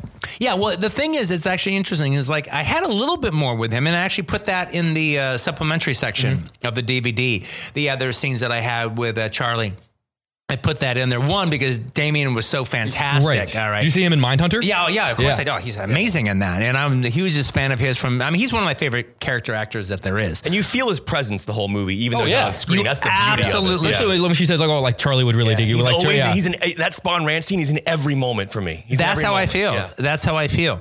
And uh, uh, and I didn't want to put that ultimately uh, the way it worked out. I didn't want to put that in the movie, but I didn't mind putting it in here because now that you've seen the movie, you can look at you one. You can appreciate what Damien did. Damon did. You can appreciate what Damon did, and then also you can see, oh, okay, well, this is a little bit more that he had. We're dealing with that culture, and I was also. I was pretty happy with with Manson's dialogue in it too. I, I had to I had to find the right uh, cadence for his uh, uh, uh, for his. Uh, uh, his speech patterns, and I think I did a, a pretty good job. But one of the things I was going to say earlier on, when you asked the question about how things would change, and I got lost, I got, um, I lost one of the trains of thought that I wanted to go uh, go to, and you brought it back now by bringing it up. Um, one of the biggest changes that would have happened if Cielo Drive didn't happen is if if Cielo Drive didn't happen, the LaBianca murders would never have happened. So there would be no Manson ethos. There would be no Charles Manson as a cult figure. There would be no Charles Manson as this like sinister pop culture ephemeral hero slash villain. All right, that has existed for the last 40 years. You would never know his name. You would never know who he is. He would just continue going on the way he was. The kids would eventually split up. All right, they would get rousted out of uh, uh, Spahn Ranch one time too many, and then they would, and, and it all would have dissipated. And this, um, and where that would, you know, that would change true crime history irrevocably. But it would also even change the history of Los Angeles. It's like Charlie and his quote unquote family are a part of the fabric of the history of Los Angeles from that time and then from all that time afterwards. I mean, to even such a degree, and I get it. Uh, uh, young actors come out to Hollywood and they make a pilgrimage up to Cielo Drive at midnight. Margot did it. Margot said she, on the night of the murders, one night, her and a buddy walked up Cielo Drive and hid in the bushes and read Helter Skelter by flashlight. Oh, Wow, that's No insane. kidding. yeah. Wow. You know, and, uh, um, and it's you know it's it's it's you know um, uh, but you know all the girls playing the family members in the movie were really enraptured with they're not enraptured with Charlie and the killings that happened but they were enraptured by the by the mythos Right. Right. and that's and, and especially when you're young that mythos is enrapturing Yeah, sure. all right, you know, and uh, um, and uh, uh, so like the, they did tons of research that I didn't have to ask them to do. They did it. They came. They showed up on the set of Spahn Ranch with all their little r- relationships and the the uh, uh, uh, associ- uh, uh, uh, uh, um, you know, the little massagey kind of things that the characters do. All that stuff, like where like uh, um, Lena's kind of just always touching uh, Margaret, and Margaret's always kind of touching Lena as they kind of. I didn't direct any of that. They just did it. They just they watched. I gave them all the stuff to watch, and then they and they had a lot of time together. So they figured all that that uh, uh, you know uh, uh, stuff out. Even just their physical camaraderie when they first cross Brad's car. Yeah, yeah, yeah, With yeah. the amazing Mrs. Robinson beat drop. Yeah, yeah, yeah, yeah, yeah. they have such a, a, a chemistry to them that they just look like a family as they're crossing. Absolutely. No, I literally shooting them was like shooting a documentary. Like when they're good dumpster diving, I set them up and they just do it. And then I can just film. And I can throw anything at them. Okay, you find the hot dog buns. You do this, you do that. But other than that, it's just film them. Right. That's amazing. Um, Quentin, you famously got your start um, in a video store. Yeah. And I'm an old also. So I remember spending hours just perusing covers Yeah. forever. Um, but this next generation, you know, you were able to sort of surround yourself with that passion. Yeah. Those stores don't exist anymore, or they're few and far between. Where does that next generation of filmmaker coming up, you know, find that video store inspiration? Because streaming doesn't seem to be the answer to me. Well, oh, it was funny because actually, um, I never had Netflix here, but I ended up getting Netflix in Tel Aviv because that's where my wife is. And so I ended up getting Netflix in Tel Aviv. And uh, and then when I got it there, I was like, oh, hey, this is kind of fun. I kind of see why people like this. This is really cool. And then when I came back to uh, Los Angeles, I wanted to meet with Ted Sarandos and just tell him, let him, because he's been always very, very complimentary to me and everything. And I want to let him know, hey, I got the system now and I like it and I, I appreciated it. But I said to him, I go, if I've got, can, can I tell you a couple problems that I have? and he's like, yeah, sure. I want to hear. I go, look, my big problem is when I looked up 70 cinema, I was surprised by how paltry it was. Right. Mm. I go, I mean, I looked up Burt Reynolds to see what you had playing. And I know that they, they change every month. I I'm looked up Burt Reynolds to, to see what you there. had playing. You had four movies, and two of them were long, the longest yard. Oh, no, they love Sandler. they really do love Sandler. Oh, that's terrible. okay, so you have four Burt Reynolds movies, and two of them are the longest yard. that hurts so much.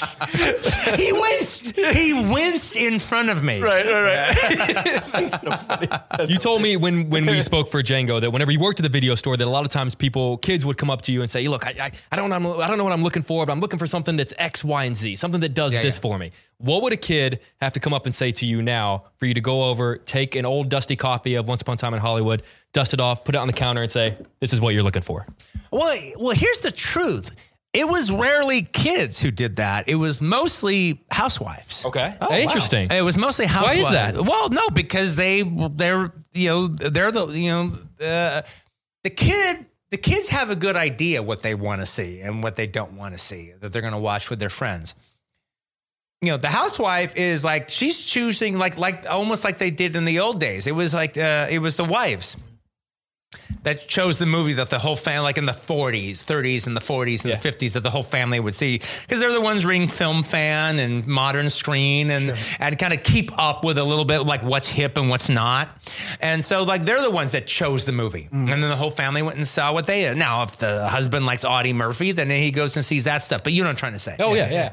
And um, no, best years of our life. You're gonna like it. It's really good. You know, uh, Harold Russell. He's really good in the movie. We want to support him. You know. Uh, uh, um, and so, uh, so the housewives were the ones like picking the three videos, Right. Yeah, and um, and and I actually I I uh, uh, uh, I prided myself on not just shoving the stuff that I liked uh, down their throats. I I prided myself on um, trying to kick into what who they were and what they liked, and try to put something in their hands that they would like.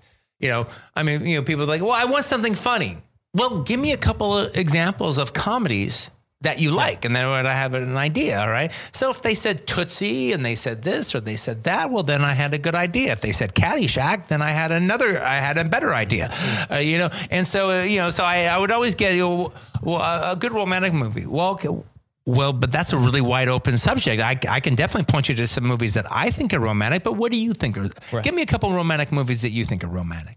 You know, and so and they, they would tell me, and I would I, I would put movies in their hands that I didn't particularly care for, but I thought they would like.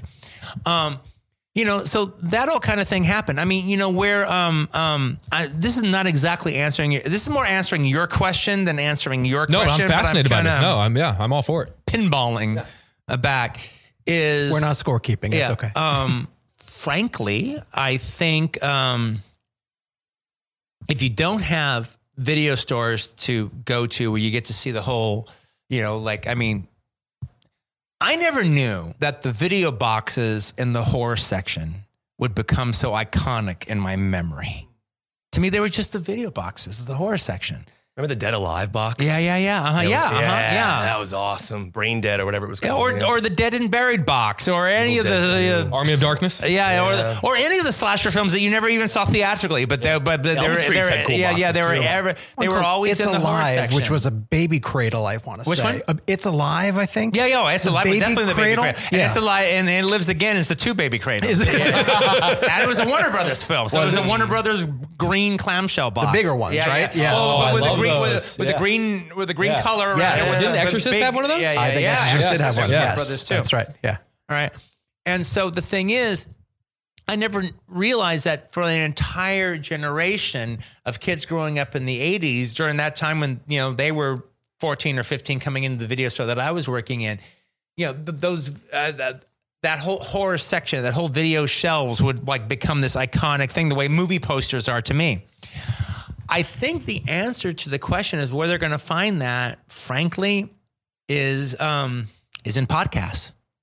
Hey. Hey. It's- or, or Amoeba Music if you can go there. yeah, yeah, that, yeah, but that, yeah, and that's well, but that's still DVDs for sale, and that's a little different, you know.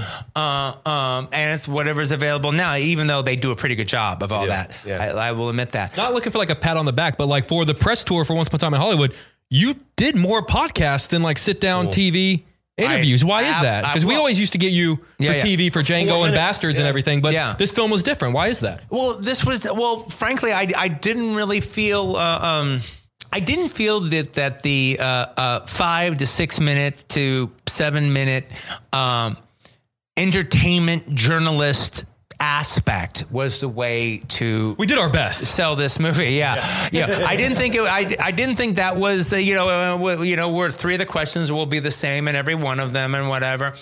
Um, I actually thought that you would get a better sense of me if I went on movie oriented podcast, all right, that I had actually listened to, that I had a, I had, a, I knew what I was walking into. I wasn't walking into a fucking propeller, all right. I knew what I was getting into. I had a sense of the uh, the personalities. I had a sense of your voices. I had a sense of the of the give and take, and I had a sense of what y'all liked.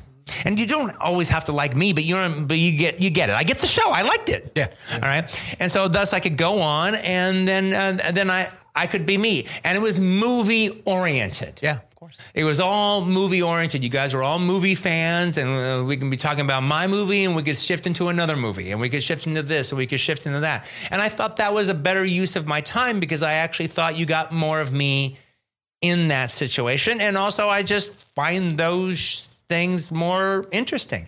I do really like the, um, you know, the fun, uh, for the most part, movie oriented podcast. And the thing about it is when you guys like, you know, uh, uh, you know, you're always dealing with the movies that come out, but you're also, but you're constantly relating them to movies from the past, you know, and so it, you know, so it's like uh, uh, uh, a Mike Flanagan episode could be just as much about the history of horror cinema in general as Mike Flanagan. Or Kubrick. All right, We start depending on how this Kubrick. deals with versus that. Yeah, of course. I'm gonna. Uh, you mentioned liking our show, and I- I'm gonna be a fan just for a second here because uh, when I was in college and Kill Bill came out, I you know I went and saw it you know multiple times opening weekend. I and this was very special to me because when I was uh, watching that film for the first time, I had read online that the uh, House of Blue Leaves scene was, was in full color in the Japanese release.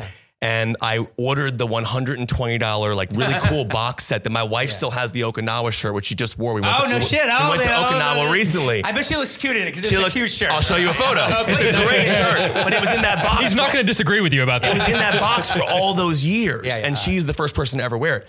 So I, I bring that up because when I got that DVD, seeing that scene in full color was always amazing to me.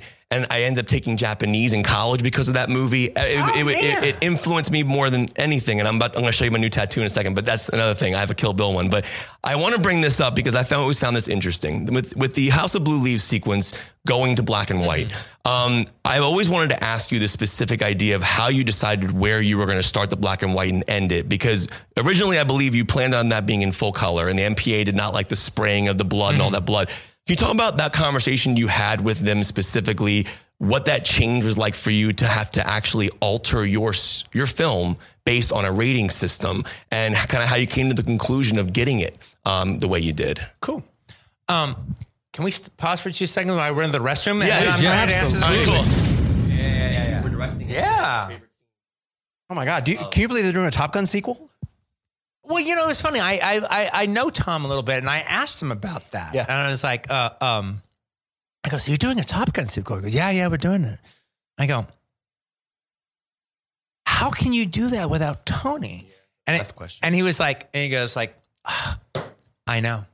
He goes "Uh, like, I agree with that. I understand. That's how we always thought about it. But then I think it was a guy who did Oblivion actually came yeah, up with yeah, the story. yeah, He goes, Just Kaczyn- Kosinski, right? yeah, he goes, he just, you uh, know, he came up with a really great story. He came up with a great story that really worked, that I really enjoyed taking the character further in that way. And it was like, you know, the script. He goes, the answer, the answer to your question is the script. Okay. They came up with a really good idea.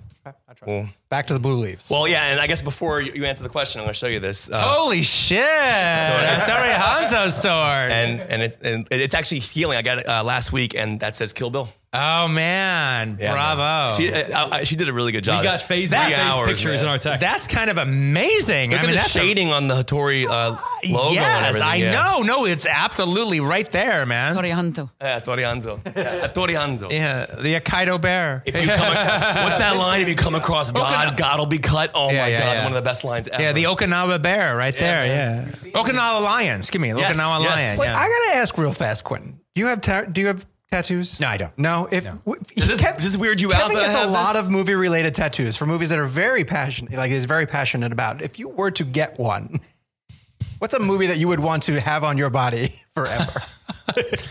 well, the reason I don't have any tattoos is because there's nothing I want on my body. Does it bother you that I have? no, it doesn't bother me at all. I consider it. Uh, uh, uh, no, I, uh, uh, I'm, I'm, I'm. I'm very tickled. All right, you know, uh, when you show me that, and I've other people have showed me uh, ink that they've done. That like I'm wow. I'm, I mean, that to me is the ultimate. That is the ultimate. Uh, uh, uh, at a boy. That's why I told you the Kill Bill story. Going back to that is because like we grow, we we all grew up on movies, and your filmography just happened to be during the time period that I grew up. Yeah. So you are the big reason why I've seen Rio Bravo. You're the big reason why I've gone back and watched all say, these films. Just even watch, but even looking at your arm, looking at the, no, but put, put your arm the way the sleeve Oh, normally peeks falls. out. All right, just the fact that like the, uh, you know, the end of the blade is like always kind of sticking out. It kind of reminds me of uh, Clooney's tattoo in From Dusk Till Dawn, where he's kind of up on his neck a little bit. Yeah, That's yeah. one of the best reveals when he takes Oh, yeah. the, the Yeah. And to then it's like a finally sleeve. Yeah, yeah. I almost got "You're so cool" right here. I haven't done that one yet. There's still time for that on the napkin. still time. Talking about fandom, you. oh, oh, I gotta Oh, yeah, answer. sorry, I gotta answer Wait, wait, his, uh, The MPA question. yeah. Okay. So okay.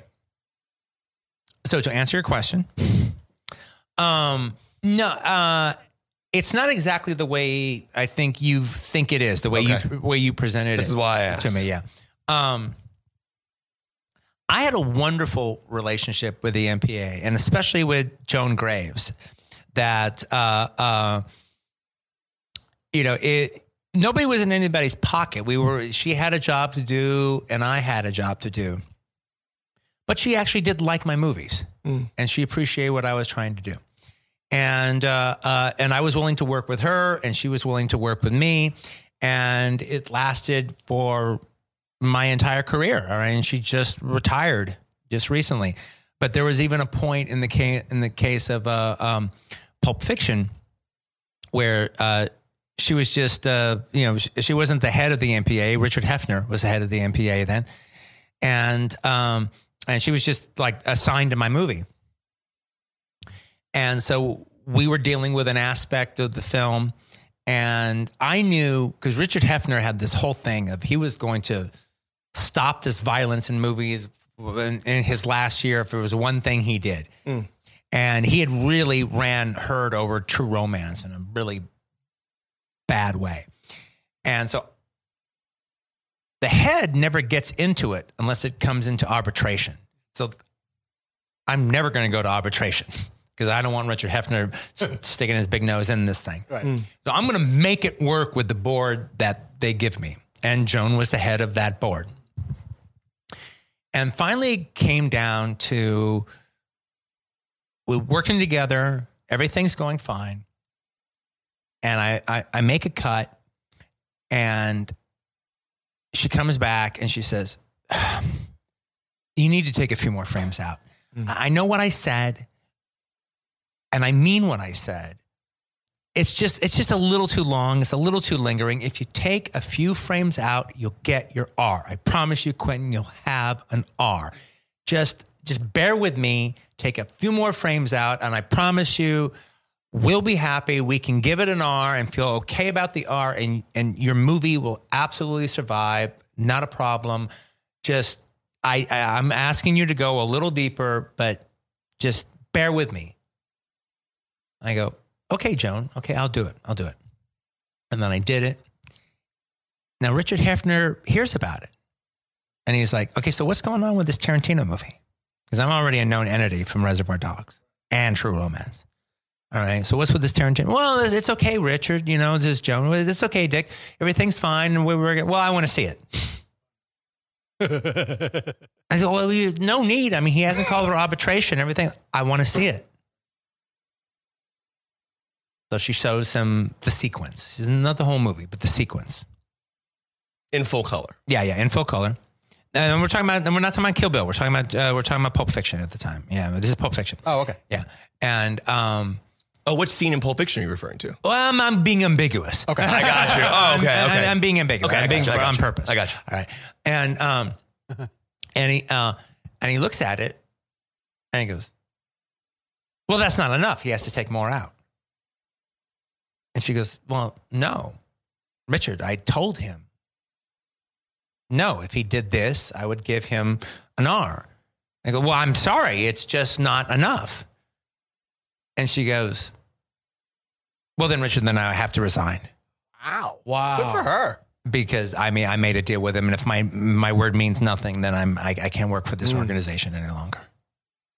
You know, and he goes, okay, fine, it's fine, let it go, let it go. and then you know, and then she became the head of the MPAA. Okay. You know, and so you know, and, and and we had a good relationship built on negotiation and trust and understanding. She's got a job to do, and I got a job to do, and and and we're and no one's trying to m- monkey with the other one. At the same time, it's my job to be strategic because I want to get done what I want to get done. Sure. So, in the case of uh, Kill Bill, I realized early on that, like, obviously, people are going to talk about the violence in the movie. Well, it's a kung fu movie, and I'm, I'm even jumping off from, you know, like some of the 70s samurai gonzo kind of movies like Baby Cart from Hell and stuff like that. You know, so that's a jumping, that's an aesthetic jumping off point. And um, so I'm thinking about that. And I go, okay, how do I win the battle and the war? And the violence is a given. I have no problem with the violence. It's going to be the red blood that gets me, though. Americans can't look at it the right way. Europeans can't. White people can't look at it the right way. In Asia, they get it. They get it in Asia.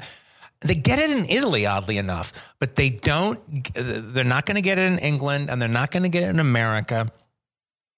If it's just a wash in blood, that will be a Surgeon General warning in every single review. You'll mm. drown in blood. You'll drown in blood. The blood, the blood, the blood, the blood, the blood, the blood, the blood. When they say drowned in blood, what are they really saying? They're saying drowned in red. Mm. Mm. Oh wow. It's about the red of the blood. It's not about the blood. It's not about the it's not about the intellectual idea of blood. It's about a visceral reaction to flowing liquid red. Sure. It's almost like Scorsese in Taxi Driver. I think his was almost Yeah. more orange. Yeah, yeah, yeah. Yeah. And so I'm giving them this 40 minute nonstop uh, uh, uh, cut limbs and, and people have gar- uh, have garden hoses for uh, veins. All right. And, you know, yeah, arm gets lopped off and it's like the Bellagio fountain. Right, shoots out of them you know, and I got that from Shogun Assassin and, you know, and uh, Baby Cart at the River Styx and all those like really groovy Japanese movies. So I had a whole scheme where it's like, okay, look, we're not going to get our, our, the first go around. I mean, we're definitely not going to get it the first go around, but we're not even going to get it the second go around. We're not going to get it the third go around. We're going to get the fourth go around. Okay. We, but we, it's a process. We're going to have to go through it and we got to get them there. And we'll get them there by the fourth screening. And so then the, the whole plan was okay, we show them something horrendous at the beginning. They see that. And then I cut it down a little bit and then show it to them a second time. And then, okay, well, it's it's a little better the second time. And then they give me some notes.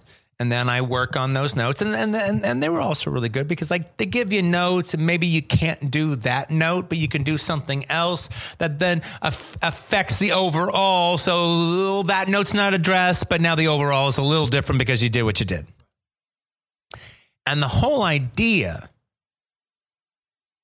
was to get through three rounds of notes from them. And then on the fourth, go to black and white. Oh, okay. And then when I go to black and white, they go, oh, okay, well, fine. Well, now, great. Everything's fine. Wow. Okay. Now you got your R. So that was the whole plan. Now, the wrinkle in the plan was we did better in the first three passes than I ever expected us to do. Oh, wow. So much so that I could have gone out with it in color. If I had done like a couple of minute, minute things for that fourth screening, we would have gotten an R with it in color. Wow. What you didn't think.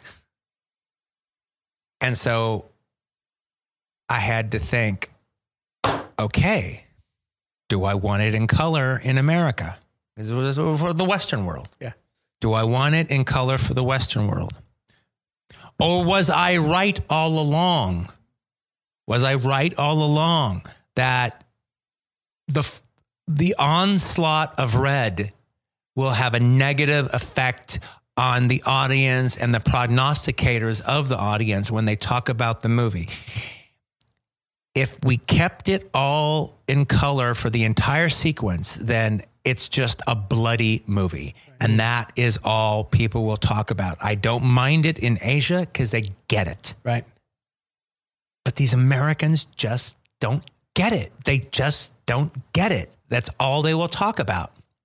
So, you you know, and I actually think it's kind of cool when it turns to black Me and too. white. You know, so I mean, it, it literally is a situation where I get to.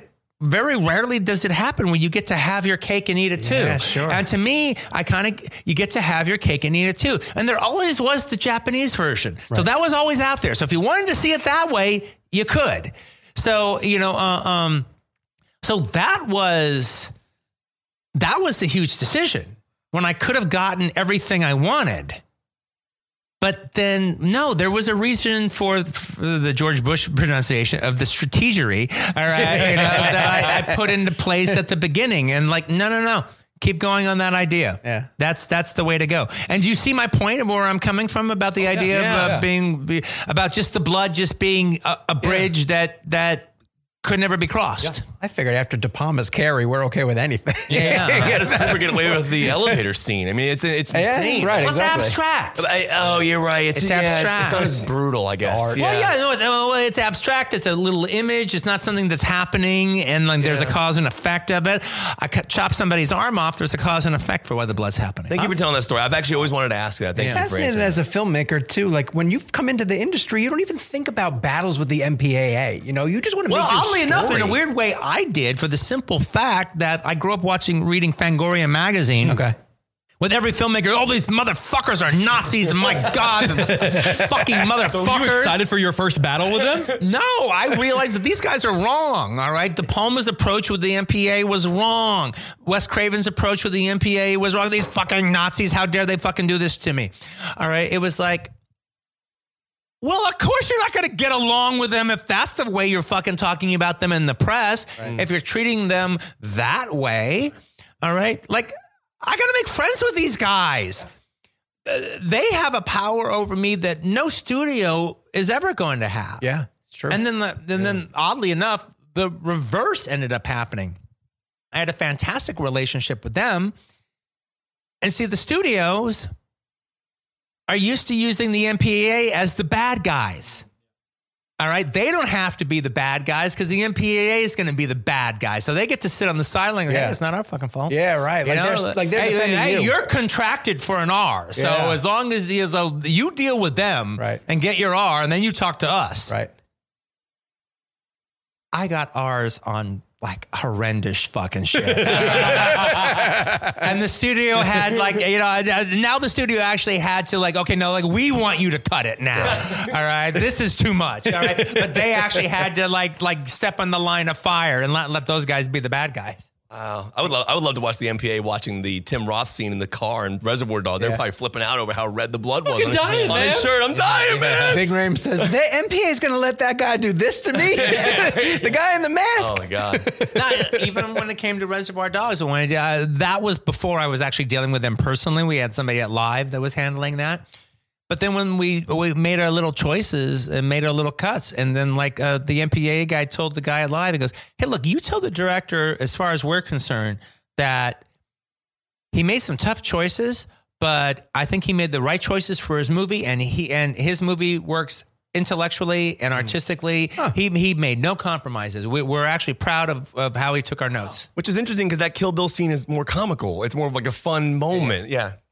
Well, you know, thinking about fandom, we were talking obviously with Kevin here. We were talking about like ultra fandom. You were very kind to Kevin and myself uh, a few weeks ago when we saw you at the restaurant, the Four Seasons, and you. I mean, you were trying to. You were in the corner. I think you were you, uh, you were maybe talking. I had with no someone. idea that I was there Yes. during the Irishman Yes. uh, uh, press And you were junket. being- Scorsese was Yeah. across the Yes. hall, literally. Yeah. And we And- literally joked if when you walk into a restaurant and notice that it's, it's a BFCA event, how do you not just turn, Turn around and leave, yeah. get out Yeah. of there as quickly as possible? I possible? considered it. Yeah. and I get that. And so, you were- so you were being surrounded by people. Like people were asking I you. know, but I'd driven all the way there, uh, parked the car. Already here. You stayed? I'd have gotten out of there so fast. we were trying to get out of there, and we were part of the BFCA. But um, people people were asking for photos. People were like all over you, and you took a, a couple of minutes out of your time, and you were very kind to myself and Yeah. Kevin. And I'm curious as to like fan protocol. Someone in your position, you know, I would imagine people are coming up to you all the time asking for photos, asking for your time, asking for this. What is, from your perspective?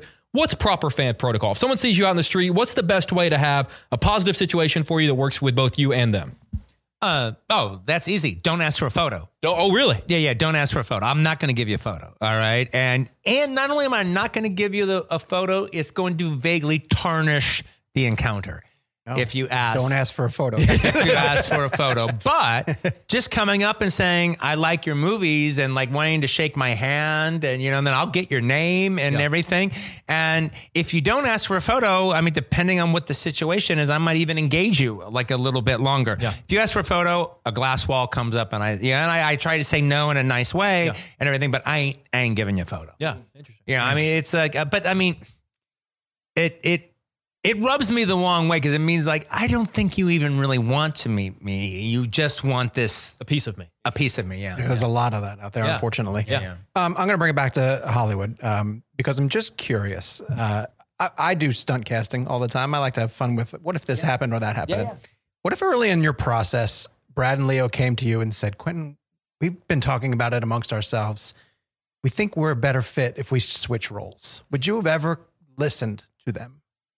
Uh, not in this case. Okay. I mean, like I can imagine a like I can imagine a situation you're doing True West or something like, hey, l- let me play this guy and let me play that guy. And Right. I think there was a discussion like that with William Hurt and Rod, Raul Julia with uh, uh, Kiss of the Spider Woman or something. But like, maybe should we should switch roles? Um, uh, but no, I actually think they're cast really well. And for like you know, is uh, uh, uh, uh, Rick being uh, uh, Leo being the actor and and Cliff being the stunt guy. Now there could be a couple of different. There could be a, a, a couple different alliterations of the casting where something like that could work. But I don't think I. I uh, but that would be more stunty in this case. I actually think uh, Leo is perfect for the character he's playing, and Brad's perfect for the character he's playing. Gotcha. My wife and I were in Japan recently, as I mentioned, and we went to Gonpachi, which was Yeah, yeah. awesome. And in there, you obviously walk in. My wife surprised me. She actually didn't tell me where we were going. She's like, "We're going to go to this place. I want you to walk in, and I want you to look at it and tell me where, what you notice." I walk in, and I immediately go. Kill Bill. I mean, I, I mean, it was like the, the, the way it was designed, and I, was- I was, you know, I saw your photo in there, and I believe this is the story. And cut me if I'm wrong. That you went there to eat, and then kind of inspired the way that that scene ended up looking. If that, if that, if, if, it it gave us, you know, I had my own design for the restaurant, and that act, the, the own design for the restaurant kind of found its own way. Uh, I was kind of lost until I kind of figured out what the restaurant would look like. The only thing about that place was.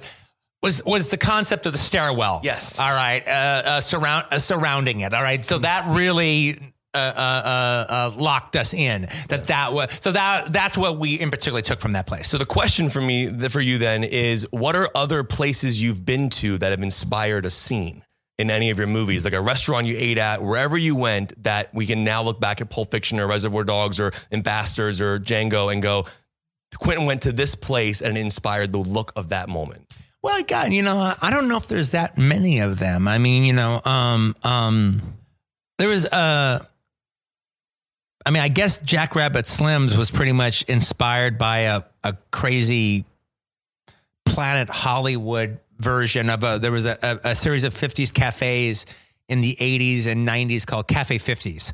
And like, I think there's, I think there's only one left actually. Uh, I think, I, I think, no, I have to go there. I think there's there's one in Venice on Venice Boulevard. That was the first one, but there's still one uh, by the Nuart. All right, on Santa Monica Boulevard. That's still that that one's still going, but there was a few of them all the way. And then you know there was Ed Debevic's. That was kind of this crazy Farrell's kind of place. All right, but uh, uh, Cafe Fifties. So so the idea though, but like I said, a, a Planet Hollywood version of Cafe Fifties. I uh, uh, in fact it was funny because Harvey Weinstein kept wanting me to uh, uh, do a real Jackrabbit Slims.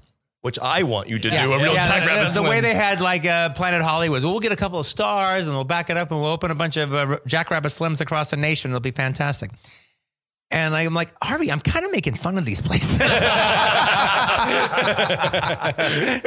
remember I, I spent about like a page and a half describing uh, describing uh, Jackrabbit Slims to you know, to the nth degree, and then after I got through describing everything about it, I go.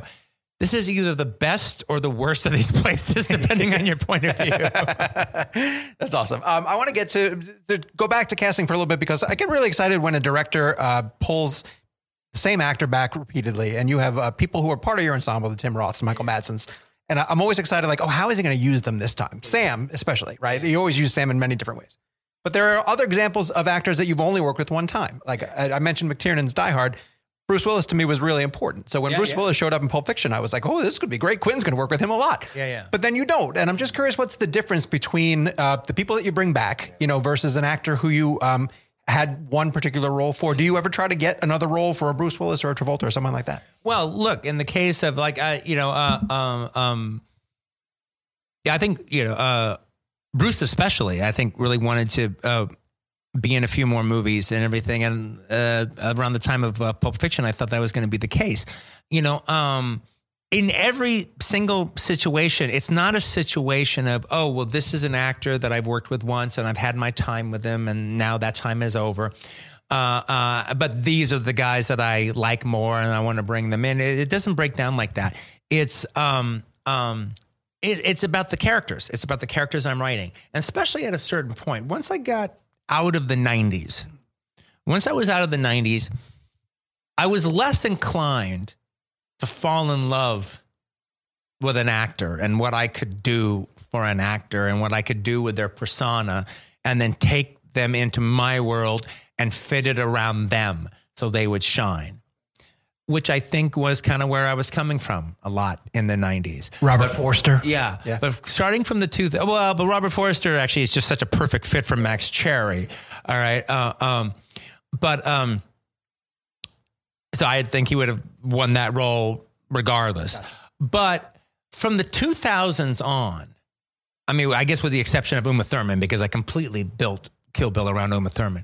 But with the exception of Uma, I think it was a situation where from that point on, I started taking my characters more seriously. Oh, interesting. And so, so some of the decisions I made in the '90s, I might not have made in the 2000s. All right, because it was more about the character and finding the best actor for that character, and not so much caring about the that actress persona and uh, everything they'd done up until that, and how I would make it work, and and the cause and effect that this could have on their career. It was more about no, it's about my character. I got to get my character right, and I have to bring my character to fruition with, via this actor. I got one chance at it. Here it is. And so, in that instance, I have yet to write. I, I, I think John Travolta is a fantastic actor. I think Bruce Willis is a fantastic ac- actor. I, uh, Harvey Keitel is an amazing actor. I've I've yet to write a character from the 2000s on that I thought that they were the perfect person to do it. I mean, frankly, the closest would have been Bruce because I wrote Bill for Warren Beatty and it ended up not working out. And then I cast David Carradine and then I kind of rewrote it for David Carradine. Bruce would have been my third choice. Wow. Oh wow. Yeah, and it would can't have been- imagine it- not it- it- Carradine it- need to not rewrite it again? yeah. Well, yeah, it would. Uh, you know, it would have been. Uh, um, uh, uh, when I read the original version of of of, of Kill Bill, it, it that kind of cracks me up now because it, it's the Warren Beatty version. Okay. you know, and you know, and look, and look. The point of it is, is when you watch it, I want you to not think that I can't imagine anybody but David Carradine playing the role. I, I want you to think that. But when I look at that original version, you know, Bill was a little bit more of a evil James Bond type Okay. rather than the Bondian villain. Yeah. He was more a Bond, an evil Bond. All right. You know, and he kind of had this, he had a Warren Beatty kind of quality about him. And uh, frankly, to tell you the truth, I probably wouldn't have to have rewritten it that much if I had cast Bruce in it. Bruce could have actually played that evil James Bond kind of character. And I would have just leaned into his personality maybe just a little bit more. I mean, a, a little more, a little less, little, little less Cristal, a little bit more Coors. All right. You know, a, little less champagne, a little more beer. Yeah, yeah. All right. Which I think is part of Bruce's charm. Yeah, sure. All right. But that, but oh, that would have been a very, that would have been a slight lean in. That would have been a slight lean in. I wonder if But that would have felt stunty though. You What? know? I wonder if it would have felt stunty. I don't think so. No, I think I up. can. I can. can ima- I can imagine Bruce and Uma Yeah. doing that Sitting scene that at couch? the end. Yeah, Yeah. I can imagine him being. But Carradine terrific. delivering that oh, Superman great. dialogue. I just can't imagine anyone else doing that. Can you imagine Chris? Well, that's the idea. Yeah, man. Because I did it right. Can you imagine Chris, Christoph is playing Blofeld now? Is that What? is that hilarious that Christoph is playing Blofeld in the Bond franchise now? I I didn't really care for Skyfall, but I dug Spectre. I thought Oh, we're on the opposite end of that That's one. That's so, So interesting. interesting. Yeah. Yeah, no, I really liked Spectre. I thought Skyfall was like. What, this whole fucking movie's ending at a shootout at a fucking cabin? This is a James Bond movie?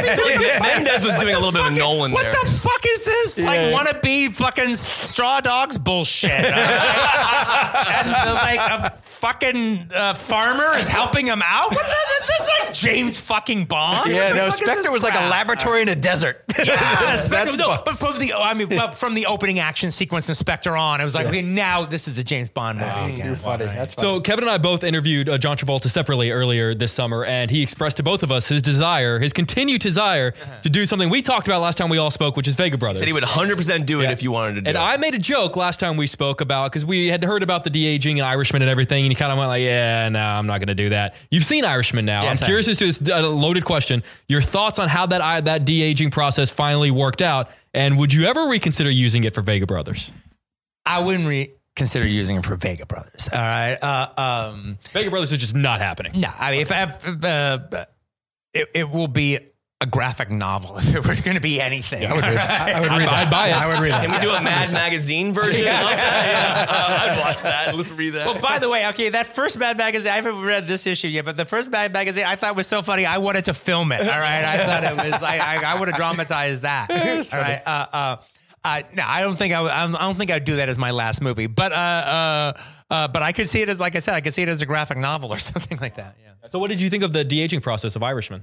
Well, it, was- it was interesting. I, I hadn't, I didn't really have a problem with it. I saw it at the theaters. It's your number one movie of the year, right? Your favorite? Well, yeah, is- uh-huh, yeah. yeah. Have you I seen ha- Once Upon a Time in Hollywood? Because it's Yeah, yeah. Because like, yeah, 'cause that's my number one film of the year. My, It's quite good. uh, my movie, I don't, I don't count my movies when I'm counting the best of the decade or the best of the year.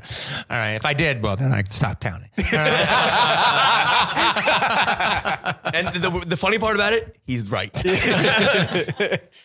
But um, I, you know, but it's interesting though because uh, I saw it at the movie theaters, and I got used to it pretty quickly, and then I kind of really didn't think about it. However, I watched it on television. I watched the first twenty minutes on television the other day, and I have to say that the aging process made more of an. Uh, uh, uh, I noticed it more. I noticed it more reduced to a smaller screen. Okay. uh, as opposed to watching it on the big screen. You know, uh, by the time that the uh, Stuckies scene was over, I wasn't thinking about it anymore. Here, I was kind of noticing it more, but I, I, but that was only the first. 20 Young minutes. Pesci still looks good in it. you Yeah, know? I think so too. I I think think so the biggest thing is when they move. Like, there's a scene where, like, and I love the movie, but when De Niro goes out that window and kicks that guy, it looks like a 80 year old person kicking somebody. Yeah, I'm I'm But- not quite putting like I'm not trying to see.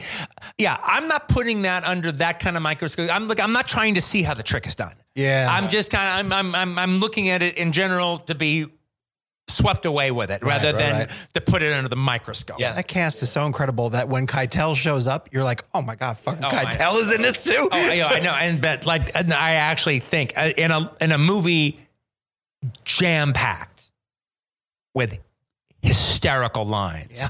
I think Harvey has the funniest one Oh, in boy. there. Oh, the oh, like you know, do you know who runs the uh, Happy Day? Uh, oh yeah, yeah, the other laundromat? Yeah, the, the the Happy Day cleaning service. Yeah. No, I don't. I do. Oh, who? No, I do. It was like a who's on first kind of situation. great delivery.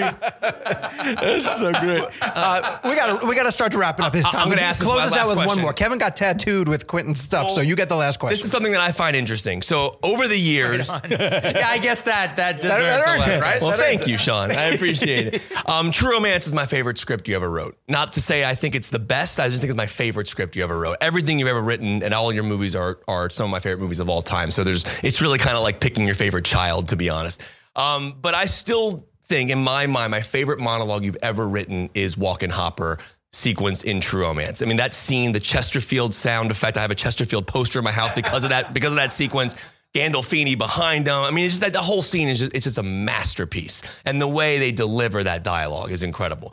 When I spoke to you at Django, and I actually at Grindhouse, you said that you were writing a scene that you thought was going to top that moment. And that scene ended up being the opening of Inglourious Basterds. When I met you at Django, you said at that day that you still think that the opening monologue of Basterds is your best monologue you've ever written. Why? Can you talk to me about why you think that one is that still the case?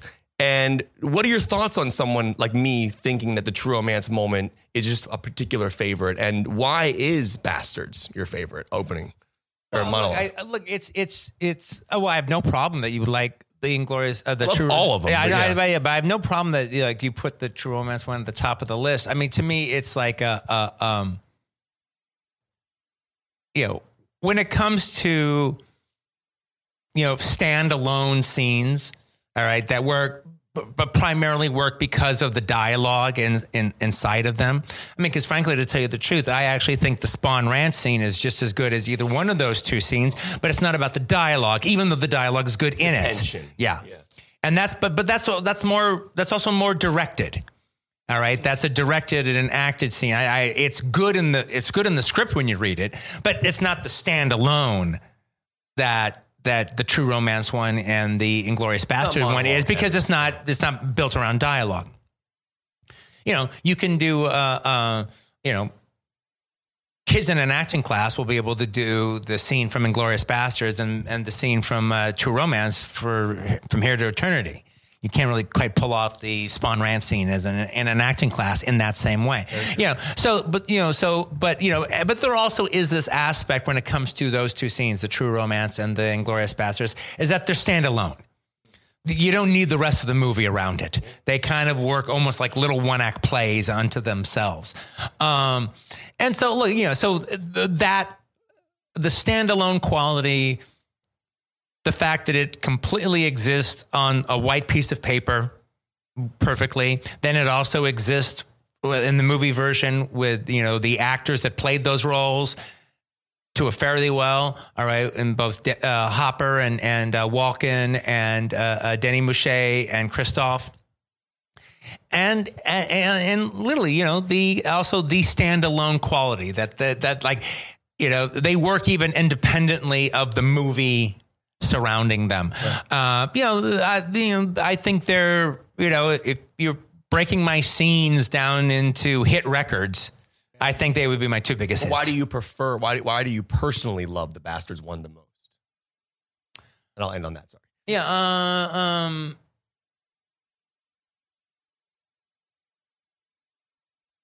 Well, I guess because well, I think the well, I think there's probably a couple of reasons actually. Um, it's longer, so I pulled it off more. I mean, I doubled I doubled the time and uh, and and and to a I think a, a, greater effect rather than a lesser effect. Um, I think there's tension, absolute tension in the true romance scene, but I think there's more tension. I think there's more tension in the basterds. So it's actually it actually becomes a suspense sequence in a way that the true romance one doesn't. All right, it's still there, but this is like, but it's it's full on suspense yeah. at a certain point. Sure. Uh, I think there's a really um, a neat trick to a dramatic reveal about the idea that it is just dialogue until we review the Jews underneath the floorboards, which happens midway through, which thus kicks the scene into a whole different area. Speaking of wraparound shots, comes around and yeah, down, yeah, absolutely. And the fact that like a, a quarter of it, quarter of it is in a different language. That's true. You know, so I mean, you know, so I mean, you know, so I guess and that also True Romance already existed. So I had to top it. And I knew I had never topped it. All right. So that was a goal to reach. Right. All right. You know, uh, uh, uh, you know, a sports analogy, you have a magnificent game with a magnificent score, and you're always trying to, you know, have another game where you reach that score with that type of team. All right. And that's what I, and that's what I did. So there was, uh, you know, so it existed in a world where the true romance already existed. And so to finally be able to get a leg up on it for the reasons I said. Thank That's you. what I absolutely love about Mr. Tarantino is how you have that hunger still every single time of like to beat yourself. There's so many other directors that just coast on their laurels. Like I had that success. That's it. I'm gonna live off of the the fat of fill in the blank. And well, never well, that. well, that's why. Well, that's that. why I'm. Uh, that's why I'm kind of you know getting out while the getting's good, dropping the mic while they're like it's still about you know yeah. pushing it forward. Look yeah, what Marty just did. Yeah. Look what Marty just did. Look, you I'm could do that. Look, I will. Yeah, uh, but Please you know, keep making. But look, here's, please. Look, here's more tattoos. But here, if for that alone, we're gonna keep the tattoo business alive. That might change my mind. Yeah. That's the reason you should. Wow. Curious to see where they end up. Actually, this uh, has been such an incredible experience. Um, it's an understatement to say how happy we were to have you back on the show. Oh, it's my pleasure, and, no, and, the, and, to do it proper and an extended version. An extended right version, the director's cut. We're going to call this one, volume one and volume two. Yeah. So it's thank you very much. You know, it's one movie. Stop. yeah, it. don't cut it in half. Kill Bill is right. one movie and it will always be one much. movie. Quentin, I want to see the whole bloody affair. Eventually in my lifetime, I'm going to watch that in 35 in full. I always, we have we show it every couple years at the New Beverly. New Beverly. I've never seen it. We we've shown it every. every I always watch the DVDs back to back on purpose. Like I'll, I'll, I'll, quickly put them in and try to watch it as one movie. All right. Well, thank All you right. again, Quentin, for joining. An honor. Us. My pleasure. Thank My you. Oh, and the the full whole bloody affair has the all colored uh, Japanese section. Right. Are we gonna get a Blu-ray of that? Uh, you got to go to the New Beverly. and on that note, we're done. And we dropped the mic. the mic. Yeah. Naturally, we have to thank uh, our amazing friends at Sony who were able to uh, bring Quentin back around. He's obviously doing press for Once Upon a Time in Hollywood, which is doing very, very well on the but not awards that much press. Uh, no, no, no, no. He isn't at all. And and I love that in the course of our conversation, he mentions that podcasts are a, Yeah. a good format for him because it allows him to sit back, be comfortable. Uh, Which but- it does, it's but- a double edged sword for me because as a, as a podcaster, I go, ooh, cool. But as someone who also still does TV junkets, I think, oh, that sucks. Right. That's why we have both, But though. the Yeah, very the true. story of how this came together is really one for the ages and i'm trying to decide where to even begin i think we just have to flash forward to we got to tell you guys that this interview happened in new york city on a saturday and it was confirmed uh, thursday evening and we had to then get ourselves to New York City to make it happen, which is great. We were always prepared to jump uh, the minute he was ready to go. We were thinking it was going to be Monday and that we'd have a little bit more time. And then when we found out it was going to be Saturday, we just literally dropped everything that we were doing and started moving mountains. However, uh, you can only do so much. And when we all landed in New York uh, with plenty of time, very ca- we we planned to get there uh, early in the morning. We were going to prep our questions. We all wrote up our own questions, but we love to have. We've talked about geek out dinners before. This was going to be a geek out breakfast lunch kind of thing, where we would at least take the forty to fifty questions we sort of scratched out and put them into an order that made sense. However, when we landed, we received a text message from Gabe that said, There's a delay. It's not good. And uh, he was not exaggerating because Gabe had all of our uh, recording equipment. He got it in St. Louis and was going to be bringing it to New York City with him and uh, was due to land at like 11.30. It, would- there was no weather, no issues like that. It was a mechanical problem. Gabe is really good at making himself inexpendable. yes, exactly. and uh, that led the three of us in New York to uh, go into panic mode of we have to try to find equipment. And but I also want to throw this to Kevin really fastly because Kevin is a wizard when it comes to booking a flight because he actually managed to get Gabe onto an earlier flight on a United Airlines plane that had one seat left, and Kevin sprung into action Yeah. and secured that seat. It was it was something that I, I stood in in Newark Airport watching Kevin work the phones, and I was uh I was dumbfounded at how good you are at this. Well, that was well. Thank you. And that was the craziest part. Is as Sean mentioned, we all flew ourselves to New York. Um, so Sean and I landed in Newark together, and we are at my gate, and I'm holding. Sean goes to get me a coffee, which I didn't drink. I threw away. I'll tell that story in a second. Um, um, I but, forgot uh, that. Yeah, yeah. So, uh, What do you mean? so- that was the first thing you said when I saw you in New York was, you know, Kevin threw away the coffee I bought for him. and, I'll, and I'll give an explanation. There's a lot still to go. Yeah, so I get, I get, I get, I land. My phone's been off the 45 minutes flight from DC to Newark, and I land to a, a ton of texts that Gabe's not going to make it. we have no audio equipment. I mean, this is a huge problem because we're getting ready to do a 90 minute interview with Quentin Tarantino, and we have nothing to record on but our phones unless Gabe gets there. And so it's not even just Gabe having the audio equipment. I just want Gabe in the room with us when we record because that's the show. Um, it doesn't feel right when Gabe's not with us. So my thought was Gabe doesn't have status on the airline. And so we have to figure out a way to get him on a flight. So I essentially call United with my status and I get Gabe on the phone in a three way call. And Gabe is all ready to go. This credit card information, all ready to go. And we book Gabe a flight to land at 1.30. Gabe's flight, new flight, is going to land at 1.30 p.m. Keep in mind, our interview with Quentin Tarantino was scheduled for 3 p.m. We then later find out the interview is being moved to 2 p.m., which doesn't give Gabe any time at all to get from Newark to the hotel, set up his equipment, and get the interview rolling. So essentially, we're in this position now where we are hoping that Gabe will land and get there in time, but we don't have audio equipment to do a two o'clock interview. We just don't. So Gabe starts calling around. Jake, we're all, we're all kind of panicking, but remember at the same time, as Sean mentioned, we all had to work on our questions. We we had them we had them emailed. We had lists. We were ready to go. But Jake and I and Sean, we all like to have an order of what we're doing, We want to know what we're asking, but we did not have the luxury of doing that this time. We just kind of threw questions out in email, and then we quickly before the interview started ordered them um, after we got our equipment. Here's the craziest thing we essentially call around.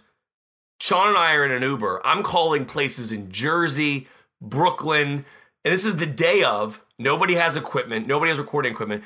And then I randomly call Guitar Center because Gabe mentioned Guitar Center. Guy picks up the phone. His name is Bruce, and I and I use Quentin Tarantino's name to say we have an interview with Quentin Tarantino today, and we need help. we don't have any equipment. The guy proceeds to tell us Everyone in New York knew that we had an interview with Quentin Tarantino on Saturday. Ev- every audio shop knew that. Um, and Gabe, I, I I want you to chime in here too because we, I, I, this guy picks up the phone and I tell him we're interviewing Quentin Tarantino and he goes, "That's really weird because I actually produced a song on the Pulp Fiction soundtrack." And he goes on to tell this story about going to the Viper Room years ago and his band was playing there and Quentin was there and I don't remember the exact details of it, but it was a crazy story. So, anyways, we go to Guitar Center. And all three of us are in Guitar Center going through microphones, equipment, and eventually they give us this this gear. And we have to learn it. And we have to learn how to operate it with four mic channels on GarageBand, stuff we have no idea what we're doing, which obviously gives us an, a deeper appreciation for what Gabe does on the show. But there is a visual that I'll never get out of my mind of Jake, Sean, and myself behind a Guitar Center cash register counter testing microphones and people pretending to be Tarantino to test the audio. Remember the one of one of Bruce's coworkers Aaron. pretend- Aaron. yeah, he was Tarantino for us. And we're all like and Gabe is in the air. We don't know what's going on. We we we we just hope he'll land and the idea would be that he would just sneak into the room and then possibly sit down with our equipment that we have set Yeah, up. because at this our point. Gabe has no idea that the interview Yes. is going to take place 30 Yeah, minutes after. Gabe, you're in the air, so what? I, I want to pause my story here and go to you because you've taken off, um, and we're tracking your flight to land at 1.30 for a two Right. o'clock interview. And at, at- what's going through your mind at this point? Uh, on the fl- while I'm flying. Oh, while I'm flying, it's bliss. I'm like, oh, I'm uh, I'm on a flight. We're good to go. You don't know the interview's been moved to two o'clock. No, no, you no, don't know no. Yeah, of this. And it was, uh, hello to give context. Hi. Uh, I'm filling in for Sean because Sean had a a phone call he had to take. So now I'm here. But uh, but yeah, no, I didn't know. I didn't know anything about it. I mean, we, I was in the the flight was enough stress. I thought we were all good. Uh, and landing and be, and realizing that it was supposed to be in 30 minutes was uh kind of the worst thing that could have happened after all that we went through that morning of just trying to get there. So so yeah, no. I, as far as the flight was concerned, I was just ready to get there, and I was I was already bummed that I didn't get there early enough for us all to kind of because we all usually work on the questions. We talk about order. We talk about right. we kind of sync up just in general about what what we want to get from these interviews, um, and and how we want to, and we can get very specific sometimes about how we want to do stuff. But we're just that's the way we are. We're just very particular. Yeah. Um, so it was for us. Not only was it a last minute book, but it was a last minute like everything, Everything. about it got condensed uh, because of because of travel. right. yeah, which is which is never fun. So Jake, what? Tell tell the audience what happened. So we we leave Guitar Center. We, you Jake. See, put his- my my perception of Guitar Center was because I know nothing about the technical side of thing, which only builds upon my respect for what Gabe does for this show. So, so Kevin, I don't know if you remember this, but I pieced out pretty early into the technical talk and found myself by the cowbells, and I was playing with all the different cowbell. So I would like look over, and you and Bruce would be having this deep technical talk, And Bruce was getting Sean's mad. on the phone. And Bruce is getting mad because he's I'm trying to not tell. Kevin what to do, and Kevin's not listening. and so I thought, oh look, cowbells. So that's what I did for about an hour. Was playing, and I kept coming over. And every every I don't know if you remember, every five minutes I'd come over and like show you a different weird musical instrument. I'd be like, look, maracas. And then I'd walk away, and then I'd come back, and I'd be like, "Look, a triangle." Right. And I kept coming back with different, and you did not find it nearly as Well, we were as all freaking Um, out. I was feeling pretty good. I had my cowbell. uh, we get back to the hotel and uh, we just start. Te- I, I- at that point, we're we're settling in and we're getting ready, and it's a technical thing. And, and the big question becomes whether or not Gabe's going to make it. Right. And Jake, but, but And- Jake's anxiety comes from not having the order of our questions. Yeah, because I mean, No, but in- because in a- listen, like we all knew that we had great questions, but you, the it- it- there's a difference between ha- having three people with a bunch of good questions and having them flow. right. And we at no point did we have a chance to sit down because we also like to each take turns asking questions. We don't want to, you know, we don't want to shortchange anyone. We don't want anyone to walk out of there thinking, "Well, I didn't get to ask anything." Right. Um. So we try to make it so that at best we each take turns asking questions, but it, they're not. We're not jumping all over the place and asking a bunch of random stuff. That one kind of flows into the other. And and that's easy to do once we can kind of sit down and, and, and you know take 20, 30 minutes and, and discuss what it is that we all had come up with. But it does take that process. Yeah. It does take that moment where I go, well, I want to ask this. Oh, you're asking that? That's cool. My question references something you're asking. Yeah. So why don't you ask that first and then I'll follow it up with my question. Yeah. It, it's a simple conversation, but it's a conversation that needs to be had. And I was getting nervous because the, the, the minutes were ticking by.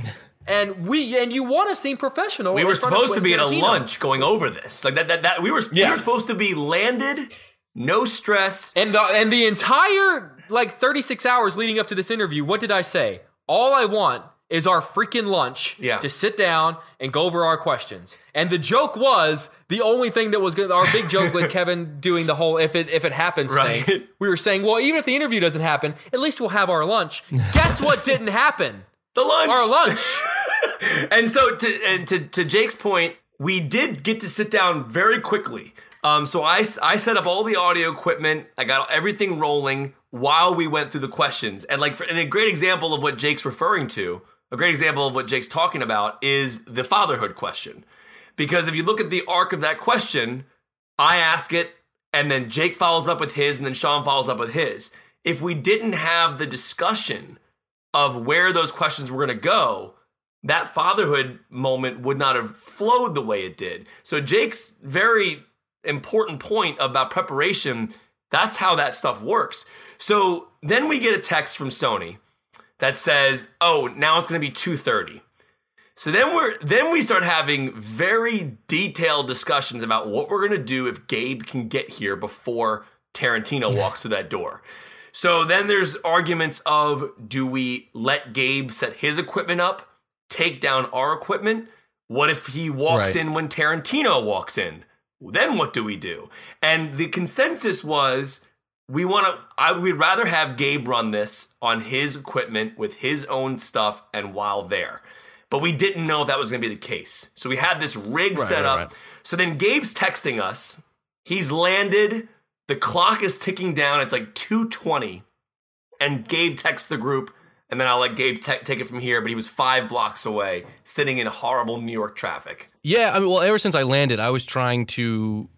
That's kind of we all kind of work together on a lot of things, but that's usually my role. Is you guys can focus on what you're focusing on, and I can kind of solve our technical problems, whether it's that, whether it's travel, whether Right. it's whatever. And so I'm sitting here trying to give you guys a list of you know, okay, if I get here at this time, this is what we'll do. If I get here at this time, this is what we'll do. If I'm not there at all and I die in a car crash, peace, have fun, enjoy it. Um, but yeah, so I'm in an Uber going, okay, it says it's going to take this long, and it's a Saturday traffic in New York, and we're just trying to figure that out until I get about like three blocks away, and I can see on the map how far away it is, and I can see how much traffic is, and I'm like, all right, this is this is a movie moment, and I'm just going to embrace it.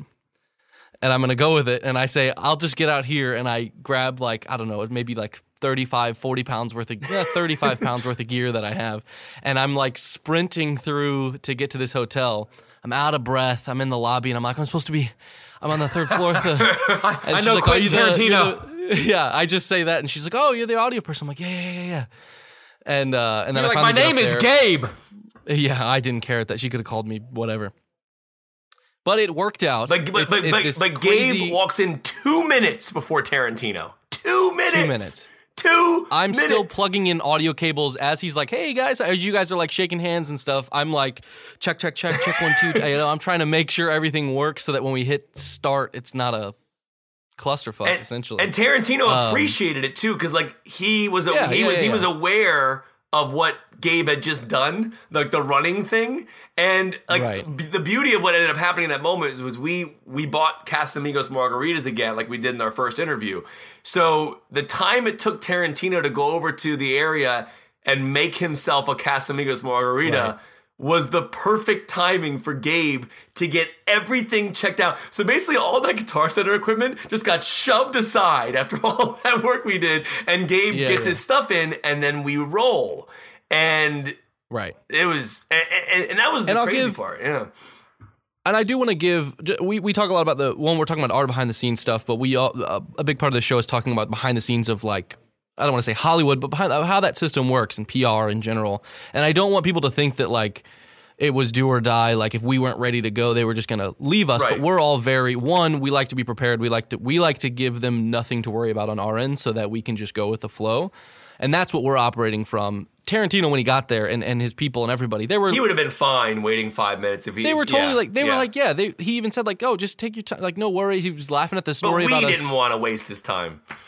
Absolutely, Yeah. absolutely. So he, they were they were. I don't want people to think that they were like, you know, sitting there tapping their watches waiting for it. They were they were super um, accommodating as far as needing a little bit extra time to just make sure everything was right.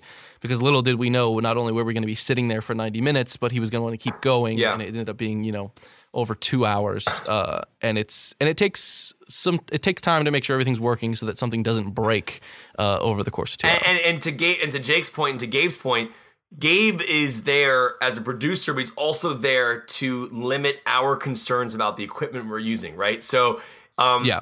it, the mentality. Tracking time and all that kind of Yeah, stuff. the- you guys can just be in the moment. Right. The Yeah. mentality of Gabe sitting there and running his own equipment took my mind because if he wasn't there, I- would have been looking over at this computer that I operated through the Guitar Center equipment the whole time, and I wouldn't have been present in the conversation. And like Tarantino, I- I want to say thank you to him if if he ever listens to this because not only did he give us 90 minutes, but at the 90 minute mark, he said he wanted to keep going. And we just and and, and and respectfully, each one of us said, you don't have to, we don't want to take advantage of your time, but you're more than welcome to stay. And whatever audio you're going to hear from this interview, there was so much more at the end of it that was so special to us um, that I, I think we'll Right. eventually talk about at some point. But once the interview ended, we actually sat in that room. I don't want to exaggerate, maybe for another 20 minutes or so, talking to Tarantino about non Tarantino things. Um, uh, specifically, his top 10 of the decade, which which I, we won't reveal because we'll let him reveal that. But it's he gave us his first five, and they're really cool. It's kind of mind It's- kind of mind blowing. Yeah. Wait, the, the his top five of the two thousands. Of, I'm sorry, of the decade are going to blow your mind. like they're very, very. You would Interesting. You would They're never very imagine. Just just the fact that he told us something and we can go like, you know, we're gonna keep that. Like, we're not gonna tell you. That's his secret. Yeah. We'll let we'll let him tell you. The fact We're that so we cool. know something Yeah. about Quentin Tarantino Yeah, that we'll yeah. let him tell you is uh, is pretty crazy to me. But I find it. I do find it interesting though how easily he gave us that information. Um, and and it was interesting because we're we're just standing there and Gabe's packing up and you know um, thank you to Shannon who's his amazing producer who sat through the interview with us who's actually responsible for the amazing Blu-ray you're seeing for for Hollywood. Um, uh, and I think that it was just such a cool thing to we're off record and we're just hanging out and just talking movies. And we got into the wildest discussions.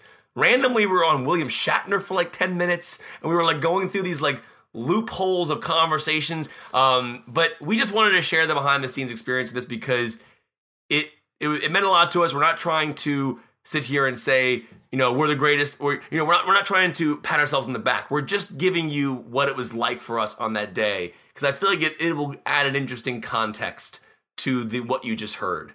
Um, and that's why we wanted to explain it. Okay, I'm back. I'm joining the conversation, the the Tarantino Love Fest, and I'm gonna give you just my quick perspective on this because it's so bizarre that I need to get it on record so that it exists someplace. Yeah. But I texted this to the guys after the fact, and and naturally the text chain that we um, live in essentially. Uh, was filled. Ke- I, Kevin made a joke where he essentially said, "Did I just pay for Wi-Fi on my flight home so I could just keep talking about this I- interview?" No, I actually did. I paid eight ninety nine for twenty five minutes of Wi Fi just so we can keep talking. After I scarfed down But- an amazing Wendy's burger, they're not not, not an advertiser on the show, by the way. The next day, they should be though. They should be. Uh, the next day, as I tried to process this, I got hit by something, by a feeling that is my honest reaction to this. Of just, I, I honestly think Quentin is friends with us. Like I think that he's friends with us, and and to the point where, if if we were to bump into him at the Critics' Choice uh, uh, awards, of which we have to collectively go over there to him together. well, and but I also think that like okay, so we've had these conversations with certain filmmakers where the three of us have said like, can we approach him? Do you think we can get a picture? How is it going to work out? I I don't have that anymore with Quentin, right? I honestly feel like if we saw him someplace, we would be going up to him to catch up with him as a as a friend. Like I legitimately feel, and I could be completely deluded. He might not think this at Well, because all. remember, I said the next day, I said like, and this is going to sound strange, but we're fortunate enough, all of us, to have multiple pictures with Quentin. And after the comment that he that he made in in the podcast, I I'm done asking Quentin Tarantino for pictures. Like like Yeah. if we were to go up to him to in a couple of weeks, I think yeah, like Yeah. I think we would all go say hello, hey, good to see you, congratulations, have a great night, and I think we would all just walk away. I and and again, maybe I'm putting myself on a pedestal where I don't belong, but he was so unbelievably cool. And I'm sure you guys probably touched on this. The fact that he scheduled us last because he knew that we would be a hang, you know, and then didn't want to have anything Actually, to no, do. mention that. I don't think We we, didn't I mention think we that. talked didn't about say that. that? He told us. He So told Quentin- us. Yeah, let Sean tell the Yeah. story. This is cool. he did some other press that day. Obviously, uh, he was in New York. He did an, a couple other podcasts, um, or another podcast. I know he was doing a few other interviews, but he told us that he specifically scheduled us last in his day, um, and that he had nothing else to do for the evening. And he said he did that specifically because he knew that he would want to spend more time with us. And I had said that to the guys at one point. Maybe I said it to Gabe. I forget who I said it to. I was like, I kind of get the impression that if it's going really well, he's going to want to stick around, you know? Because I, I do think the first time we interviewed him, when it ended, he didn't necessarily want to leave. I think he was enjoying himself. I think he really liked the questions that we asked. And I don't know if you guys mentioned this uh, earlier, but at the 90 minute mark, when he got up to take a bathroom break, and at that point, you know, I had seen the the, the time that we were at. And I essentially said to him, I was like, Quentin, you're, you're kind of done. You know, like th- we're at 90 minutes. And and Quentin actually even said to us, "Oh, I saw your producer counting us down. I actually like the behind the scenes." Remember, he Oh, said yeah. that. He goes, Yeah, yeah. "I was wa- I was watching Gabe or your producer. I was I was watching him with his ten minute sign. He was fully aware we were done."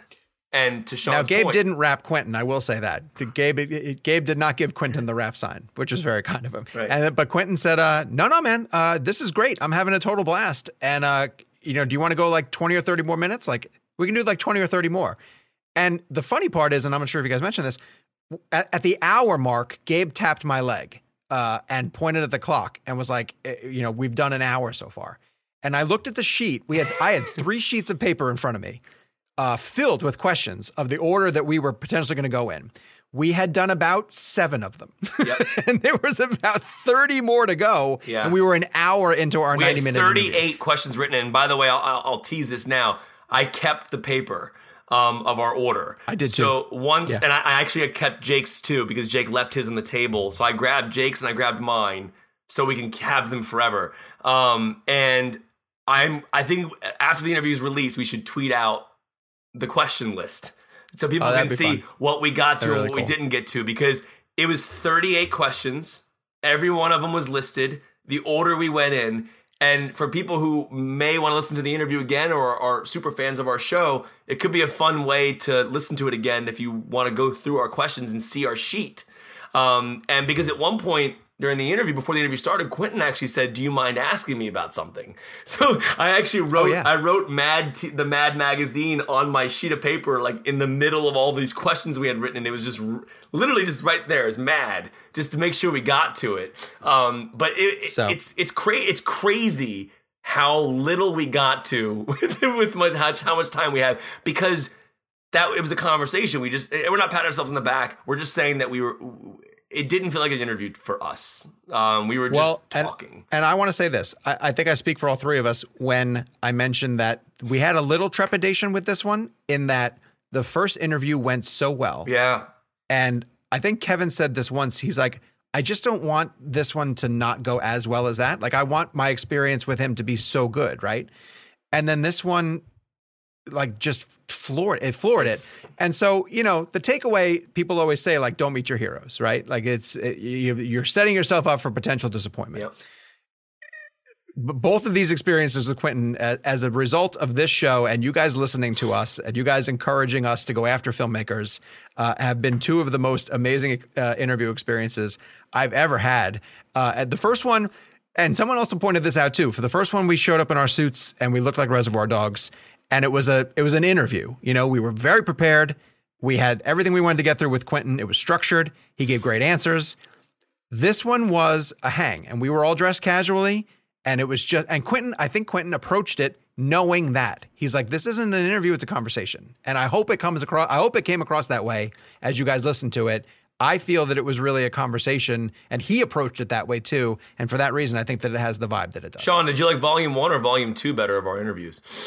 Well, volume one is much better. It's one interview. energy. it's one interview.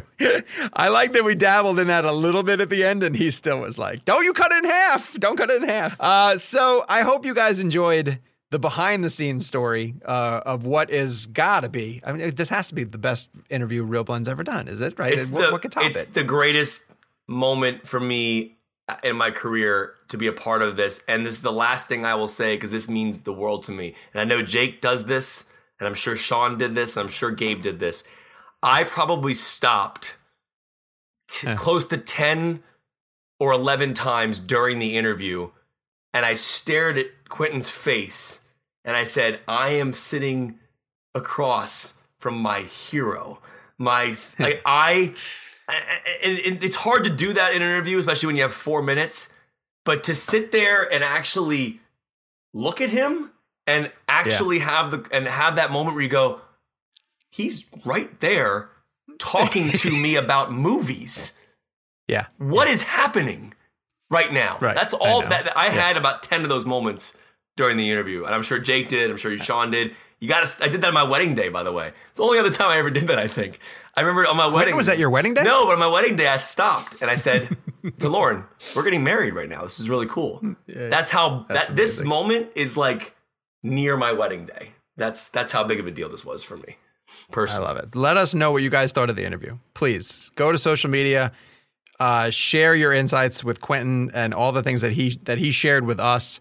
Send us emails, reelblend at cinemablend.com. Uh, we just want to hear your feedback. Naturally, we're not going to get two plus hours with all of our cinematic Right. icons. Um, but, you know, uh, we're hoping that this is a springboard uh, to get some other amazing filmmakers on the ReelBlend podcast because you guys have been so supportive uh, and we are so appreciative of the fact that you guys listen to the show and, and allow us to do this. So thank you guys so much for listening to our extended interview with Quentin Tarantino. We were so excited to bring it to you guys. We hope you guys liked it. We'll be back next week with a traditional uh, episode of the ReelBlend podcast as we build up to the live one that we're recording in Washington, D.C. for episode number 100. So until then, Dunkirk. Dunkirk. Douglas. Dunkirk. Say goodbye to your credit card rewards. Greedy corporate mega stores, led by Walmart and Target, are pushing for a law in Congress to take away your hard earned cash back and travel points to line their pockets. The Durbin Marshall credit card bill would enact harmful credit card routing mandates that would end credit card rewards as we know it. If you love your credit card rewards, tell your lawmakers hands off my rewards. Tell them to oppose the Durbin Marshall credit card bill.